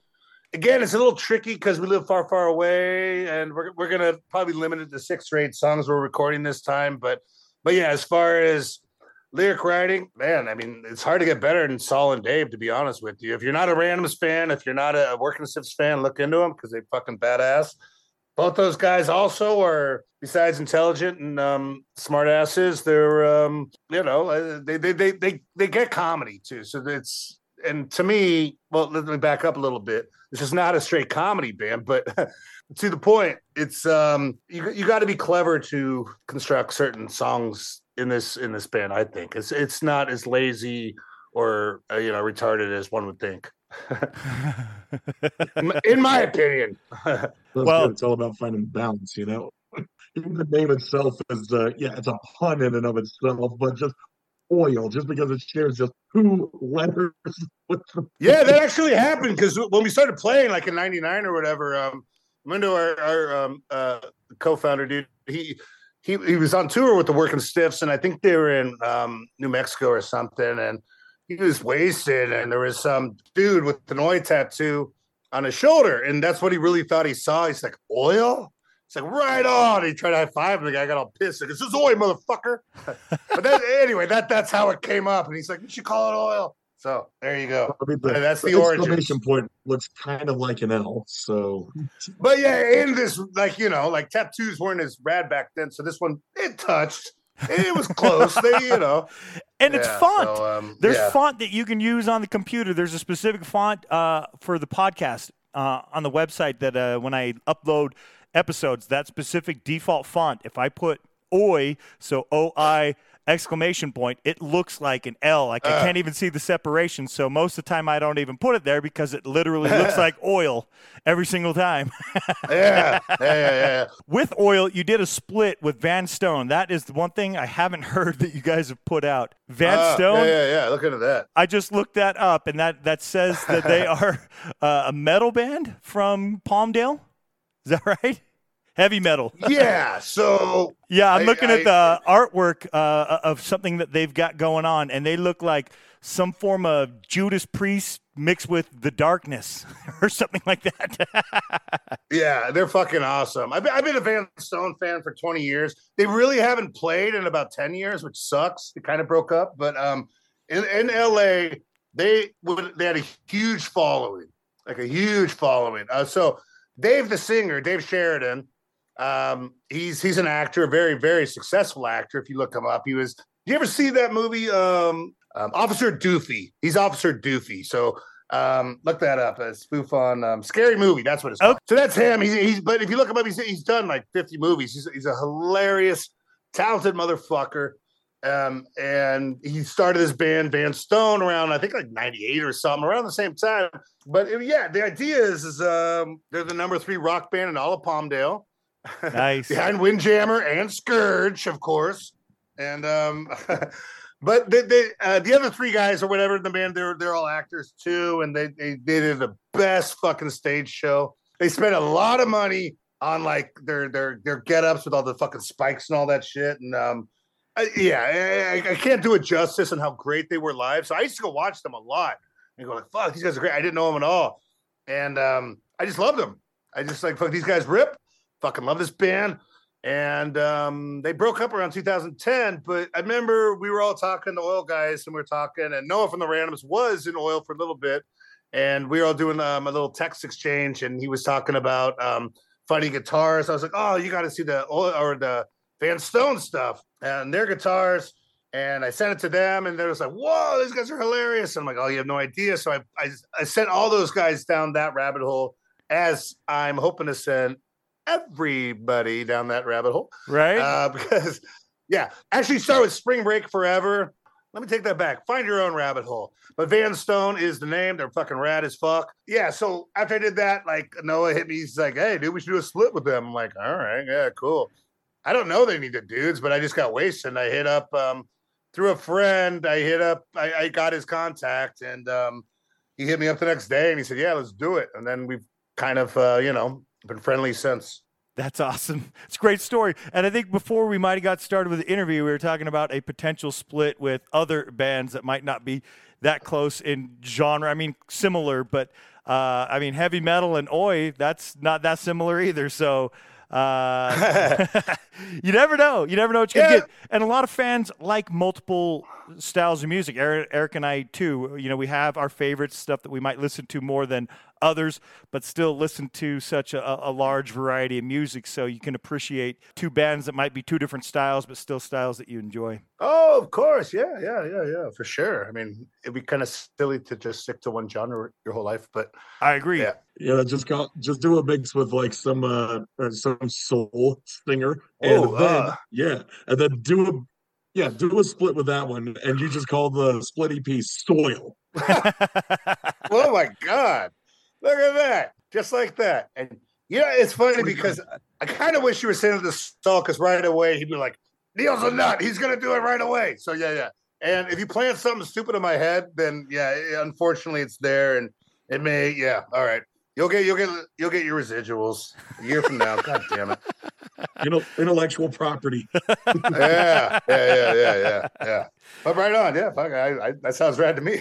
And to be honest with you, have you ever heard um the Insiders? Yes. Okay, The they're insiders fucking or the insiders? Inciters. Inciters. I- Yep. they're from Santa Cruz, and they play. There's a couple like they're old school skinhead um and um just punk rock dudes and chicks that um yeah Santa Cruz and um friends with a lot of mutual friends, but that's um I'm sure we're gonna segue also into the um uh the Scunthorpe Yobs, but yeah, Yep. Scunthorpe Yobs are playing with the Inciters on um February 3rd in San Francisco with the yeah, with it's actually our our, our buddies band, um, Hunting Lions, who are excellent, and um, the Inciters are playing, and so are we.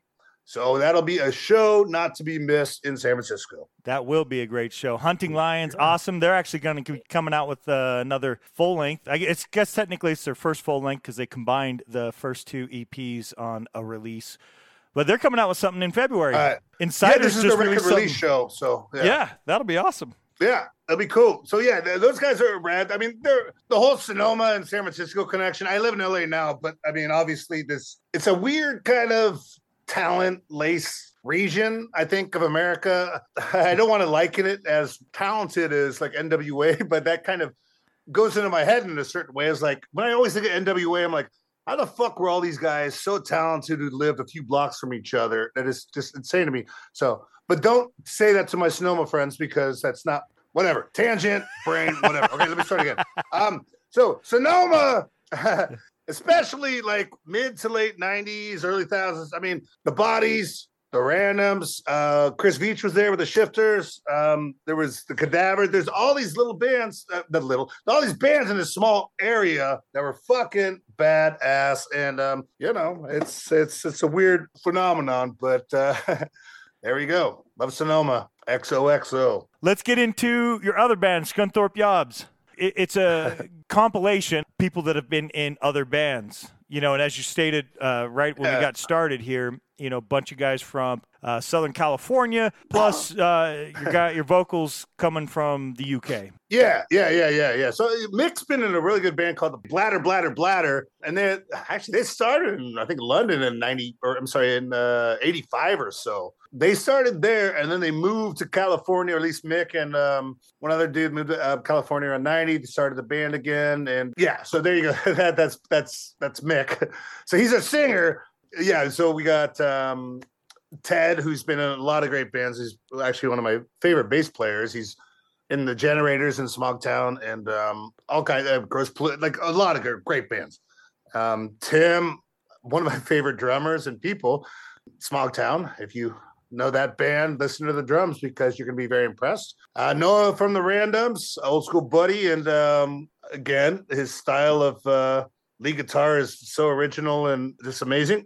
And um, yeah, that that that's that's our new band. We've only done about five or six shows. We, our LP just came out though on No Front Teeth. We're looking to have a good uh, 2024. We're pretty excited about this band. And when you say it's out, because we were kind of covering that you can get your LP, like physical copies on those other labels when we were talking about oil. Less than a month ago, it's available on No Front Teeth Records physical copy because I think you guys released it digitally. People could check it out back in August, but people can actually get the Yeah. physical copies now through No Front Teeth. Correct. And he does really have good distribution. So if, if people sometimes complain about like, well, you know, I, I can't get it in America, but he um he, he's got some distributors that pick it up in America. If you do your um, research or whatever, you, you can find some. I wish we had more. Actually, to be honest, we just had a record release um, on Saturday, and we sold them all. We everything we had, which was pretty rad. Uh, that's that's very confusing and appreciated. And- what you wish for, right?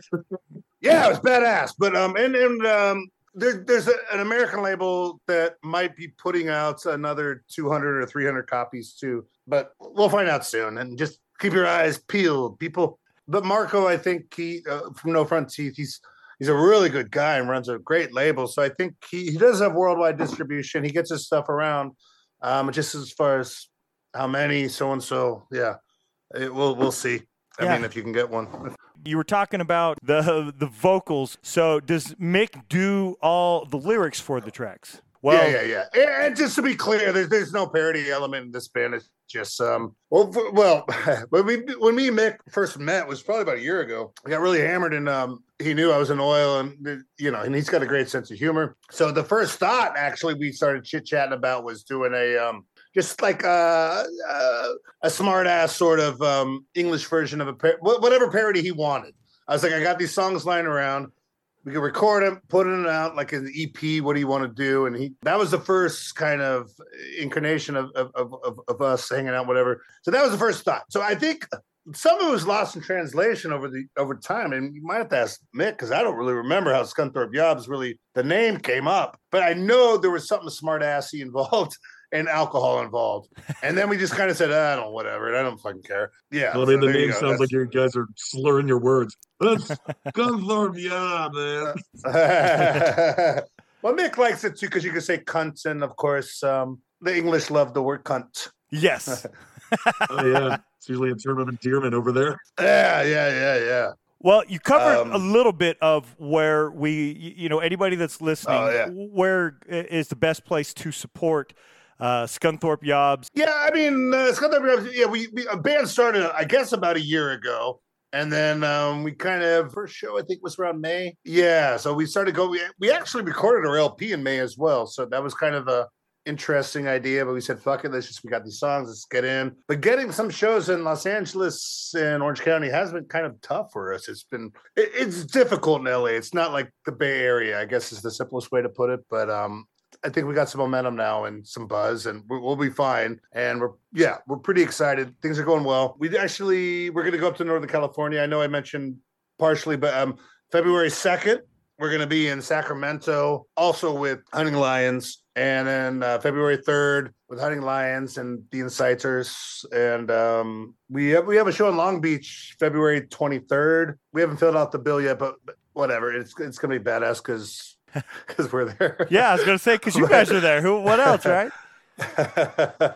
well, I mean, to be honest, we were, we were pretty confident and like we, we think we put out pretty good music, but at the same time, we've all been in really good bands for years and years and years. But it's a weird phenomenon when you start a new band, you got to start from zero again, and it's weird. So yeah, we just played Doheny Saloon um in October, and there's like 40 people there, and like I we still had a blast. It was fun, but it's it, it's a strange thing when we're all 50 and starting over and it's it's just strange but to, me it's an enjoyable process especially because we know it's temporary you know it's i think i mean not to be arrogant but it's just our music's solid and people are gonna start catching on and it's just getting the word out which is one of the, thank you for having us you know for having this too because word will get out word will travel and um, hopefully people like us I, I think they will.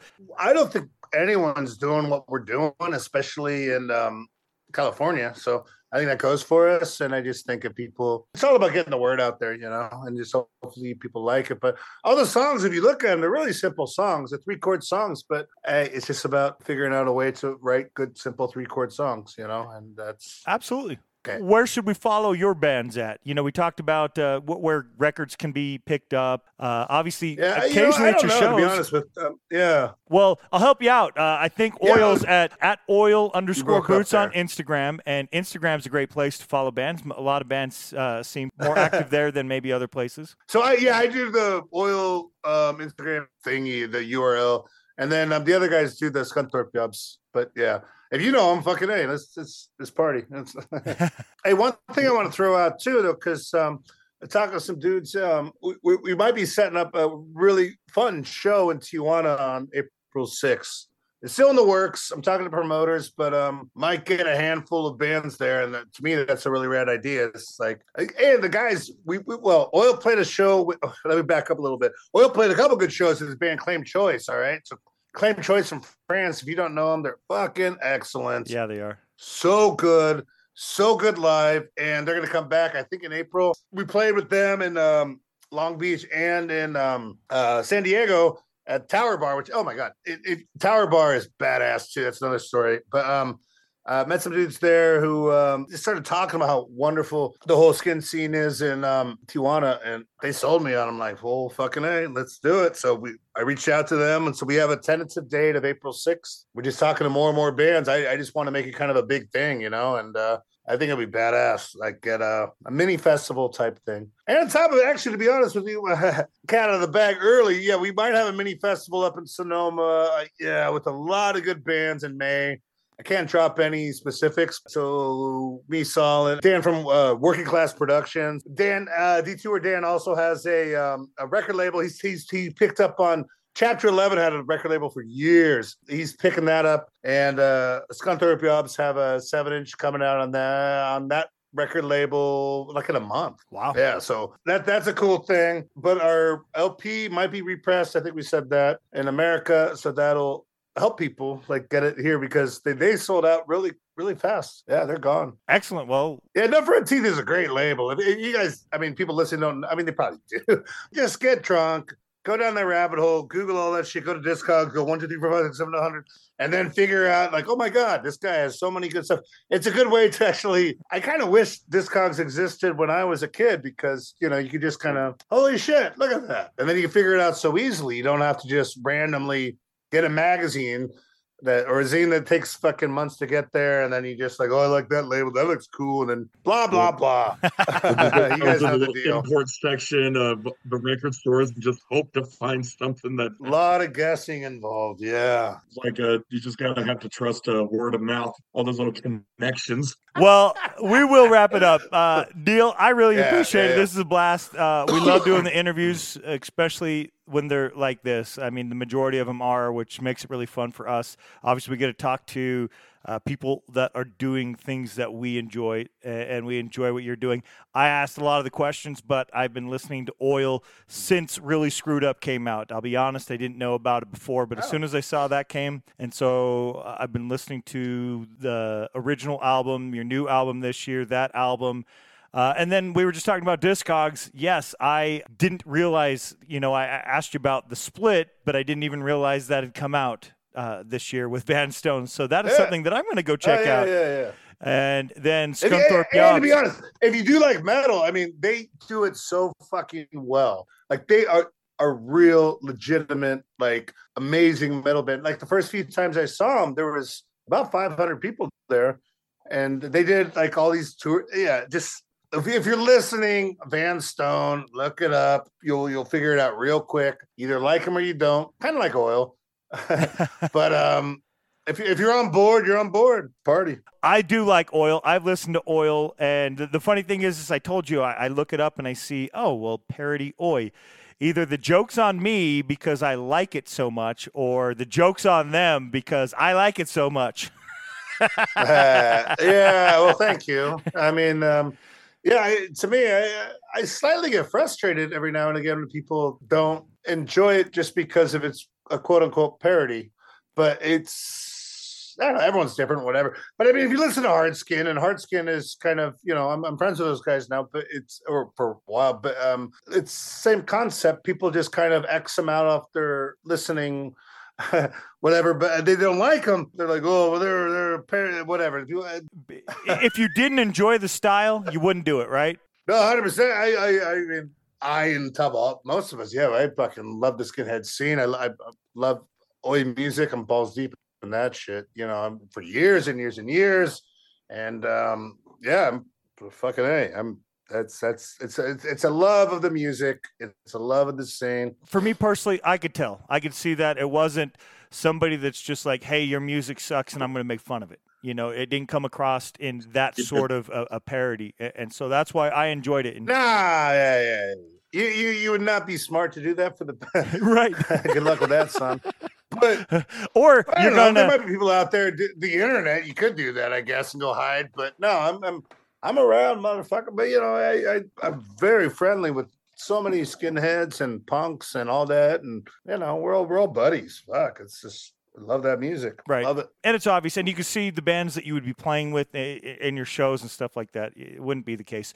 And to answer your question, if you were to do that, you would probably start a band and call yourself Levi Meredith because nobody knows who the fuck Levi Meredith is. yeah, I do.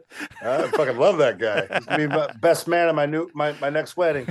But um, oh, and to the point, um, yeah. So we, I don't know if you knew this, but uh, Carl from the Templars sings um on two of our records. He's gonna sing on our next record, and uh, Johnny from the Swingin' Utters sang on our record, and Ben from Hard Skin sang on our record. So we got a lot of support around the community from strong people who like what we're doing. So that that feels good Awesome. you know, it feels good when these people who are definitely more talented than us and more bigger than us take the time out of their lives and they're not doing it for any other reason than like like all right, we got you guys, you know. So they're not doing it for money, neither are we. But I mean, it's really cool that they're like fucking hey, yeah, I like these guys. We're gonna help you out. We're gonna we're gonna jam with you. We're gonna dance with you. So Cool. that that's badass to me. It makes me feel good. I don't do many shows, but um, yeah, Yobs are doing it, man. So if, if you guys, you know, we're we're full time band. We're looking for gigs. We're gonna do it. Obviously, hit me up on you know social media if anyone wants shows here and there. But I think the Yobs is more realistic. We're gonna do um, little mini tours here and there. We're gonna um, probably hit Vancouver and Seattle and Portland and whatever. Just weekend tours is the best we can do at our age, and we're not doing real tours. But you know what I'm saying. But we're we're down to do it.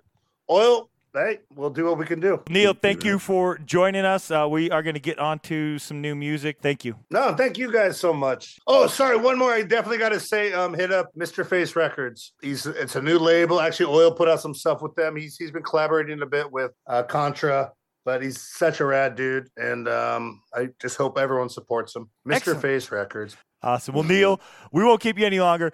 Thank you, and uh, I, I appreciate you taking Alright. the time again. Uh, really enjoy your music, uh, both bands, and uh, it's, it's great. Looking Oh, forward you. to that uh, Yobs seven inch that you have coming out soon. Yeah, thank you so much, guys. I mean, I appreciate you taking the time for both bands. I appreciate it. Absolutely. Yeah, of course. We enjoyed. Yeah, we enjoyed shooting the shit with you. It was a lot of fun. Thank you. All right, guys. See you, Neale. Friday night, big boys paradise elation right.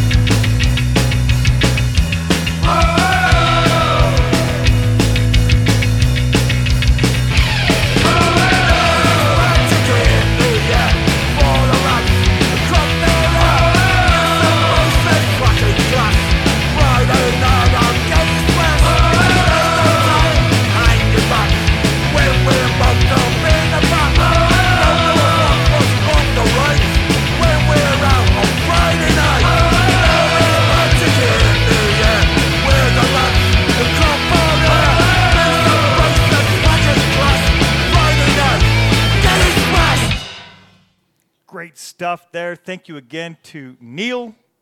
Neale? And Neil Hamburger, everybody. Neil Hamburger. Neale was a blast. Great stories. Great to learn more about Öil and Scunthorpe Yobs. As you heard me asking questions, uh, didn't know that Mick, who had moved from the UK to the US, you know, when I was talking about how the band's name sounds very English, and I kind of thought Yeah. that maybe this is an English band, but no, it's a bunch of dudes from LA, but it has an English vocalist. But it's because the English vocalist moved to LA, so they actually are all in LA at the moment. yeah, sort of like what happened with uh, Soldiers of Destruction. Right. Yeah. Exactly. Or even Flogging Molly. You know, they're an Irish themed band, but only their singer is Irish. Exactly. So, yeah. they're also from LA. Cool stuff. Thanks, Neale. Uh, we had a blast. Love Scunthorpe Yobs. I definitely recommend checking out We Are the Yobs uh, LP if you haven't only heard the tracks that we've played. There's a lot of other great ones to go. I had a tough time picking tracks to play on this episode. And then we'll be playing some tracks off the newest release from Öil. Probably not on the next episode, but maybe in two weeks, right after the new year. So be on the lookout for more stuff that Neale is involved with. Yep. We're going to wrap up the show See now. that in the uh, next couple episodes. Yes. More on that later. yes. Uh, we're going to wrap up the show now. A couple non punk picks. Uh, I threw a, ho- a holiday one in there, which we'll get to in a moment. But Eric, what are you going to wrap up the show with? Well, I'm going to wrap up the show with the aforementioned climb. Right. yeah, like I said, I was going to come back to it, but I had to save it for this one for the reasons I will get to in a minute. So, yeah, Climb, that was a uh, Salt Lake hardcore band that started in 1996.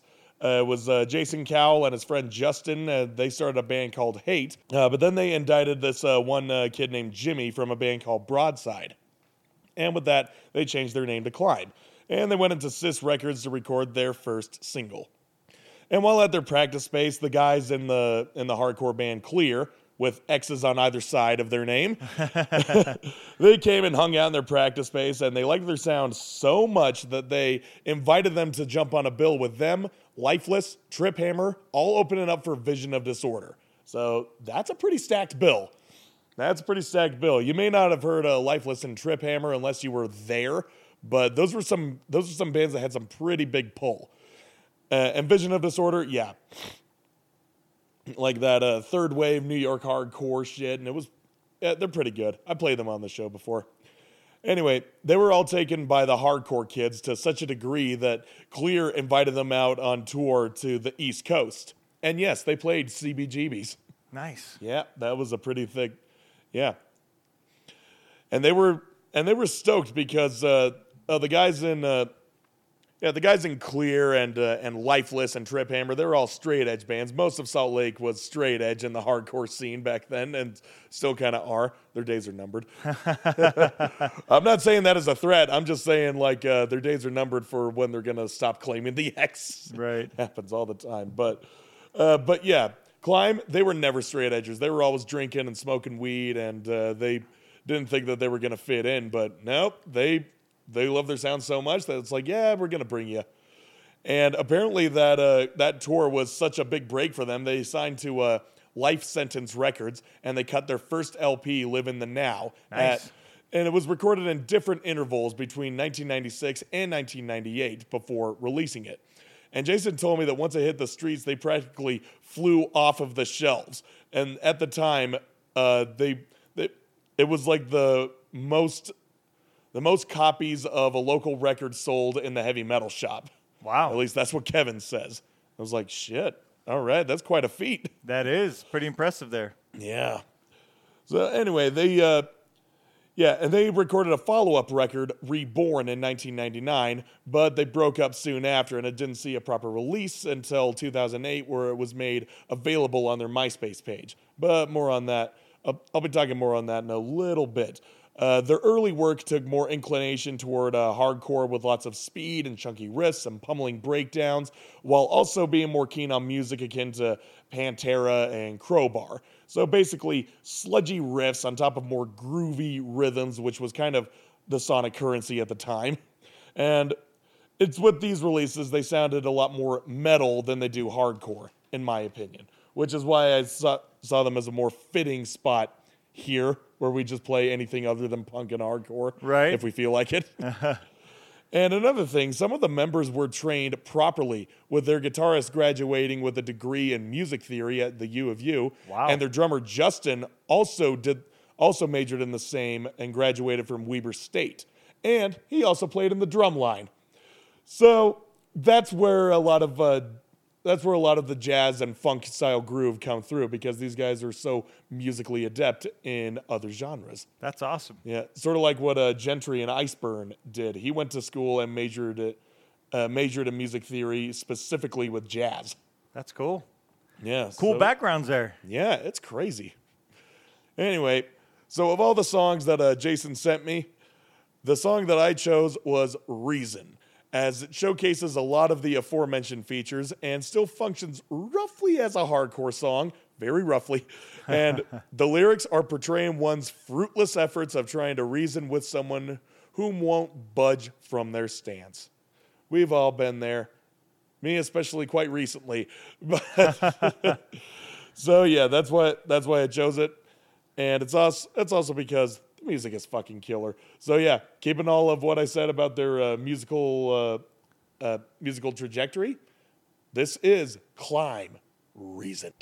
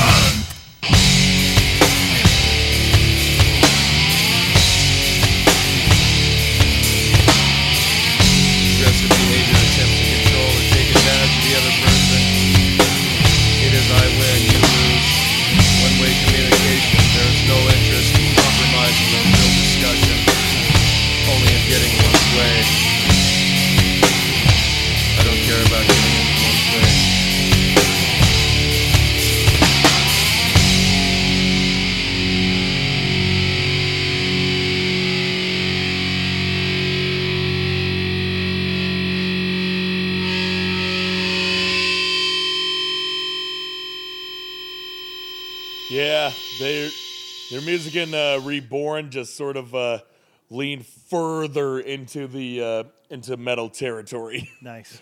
yeah, and like I said, it didn't really get a uh, a proper release.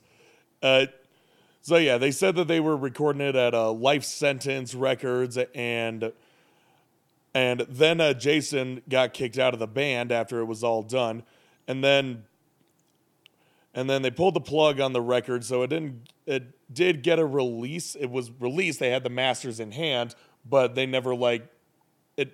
never went out for uh, fucking sale, pretty much.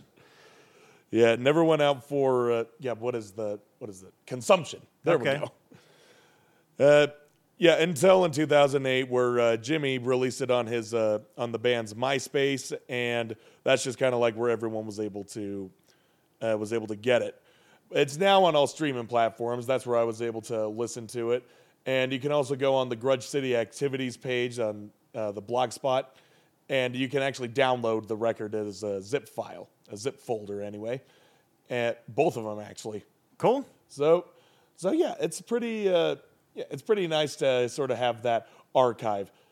Dan, I wish you were still running that page, or at least updating it. It's still up, so you know you can still go in there and you know read up on your history. There's a lot of show reviews and uh, things in there. There were also there was also this article on that blog spot. It was from back in 2009 where it was like, hey, Reborn is now officially able to be uh, listened to via MySpace, and there's talks of a reunion, but nothing has really came about yet. And that was, uh, God, 13, 15 years ago.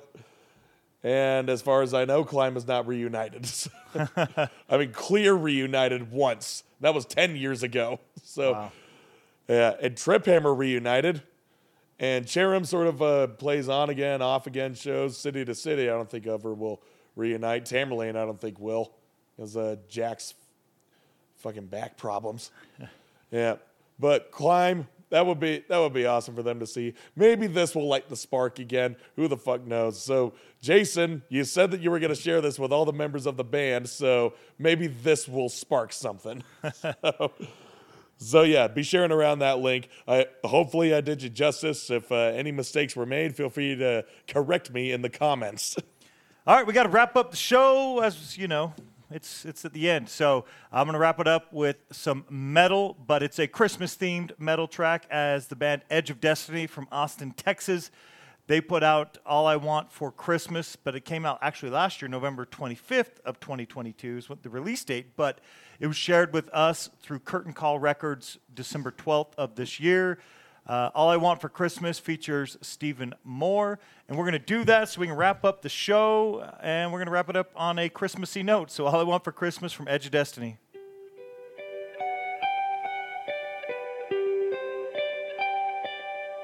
I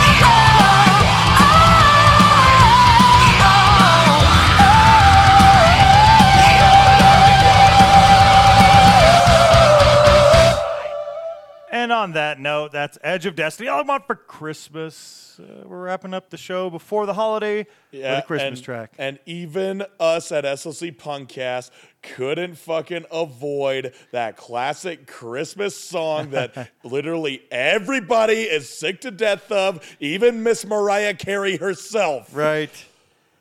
But at least this one was different. It was. That's why I played it. I hope you enjoyed it. We got to wrap the show up, so you can find us on iTunes, Spotify, Stitcher, Amazon Music, Player FM, Podvine, Podchaser, Vurbl, and SLCPodcast.com. Basically, you can find us in a lot of places. The bands are found We're on omnipresent. We're watching you from outside your window. Bands are found on Instagram at NOXEPDM, at Los underscore Brewers underscore Oficial, at Bad Brains Official, at S underscore Yobs underscore, at Oil underscore Boots, at Edge of Destiny, and the show's at SLC Punkcast. Eric, where are you found? Me on Instagram at scary uncle underscore Eric underscore SLC. My band Anonymous on Instagram at anonymous underscore underscore band official. on Facebook at anonymous SLC. My other band Apathetics on Instagram at the theapathetics.slc. On Facebook at theapathetics. And on Bandcamp at Anonymous SLC and at theapathetics.bandcamp.com. My other podcast, Lead Melodies, on Instagram at Lead Melodies underscore podcast. On Facebook at lead.melodies.podcast.slc. Stream the episodes on anchor.fm. And follow the SLC Hardcore page on Facebook at SLC Hardcore for updates on shows and merch and new releases within the hardcore community, other than here. Awesome. Uh, the band's found on Facebook at RAS84Officiel, at Los Brewers TM, at Massacre at The Wake, at Bakfietsboys, at Bad Brains, at the Scunthorpe Yobs official band page, at oil.boots.one, at Edge of Destiny Band, shows at SLC Punkcast. Thank you to everybody who shares all their stuff with us. Thank you to everybody who's tuned in and listened. I hope you have a great holiday, and we will be joining you after the holiday for the new year. Anything to add, Eric, before we end the show? No, just uh, however you spend this holiday, whichever holiday you fucking spend, uh, that you fucking celebrate, I should say, and just just partake in the season, partake in the festivities, and just keep your loved ones close because that's what this time of year is about. Right. It's about reflecting on those most important in your life. So just do that and have a happy holidays. Play the fucking outro.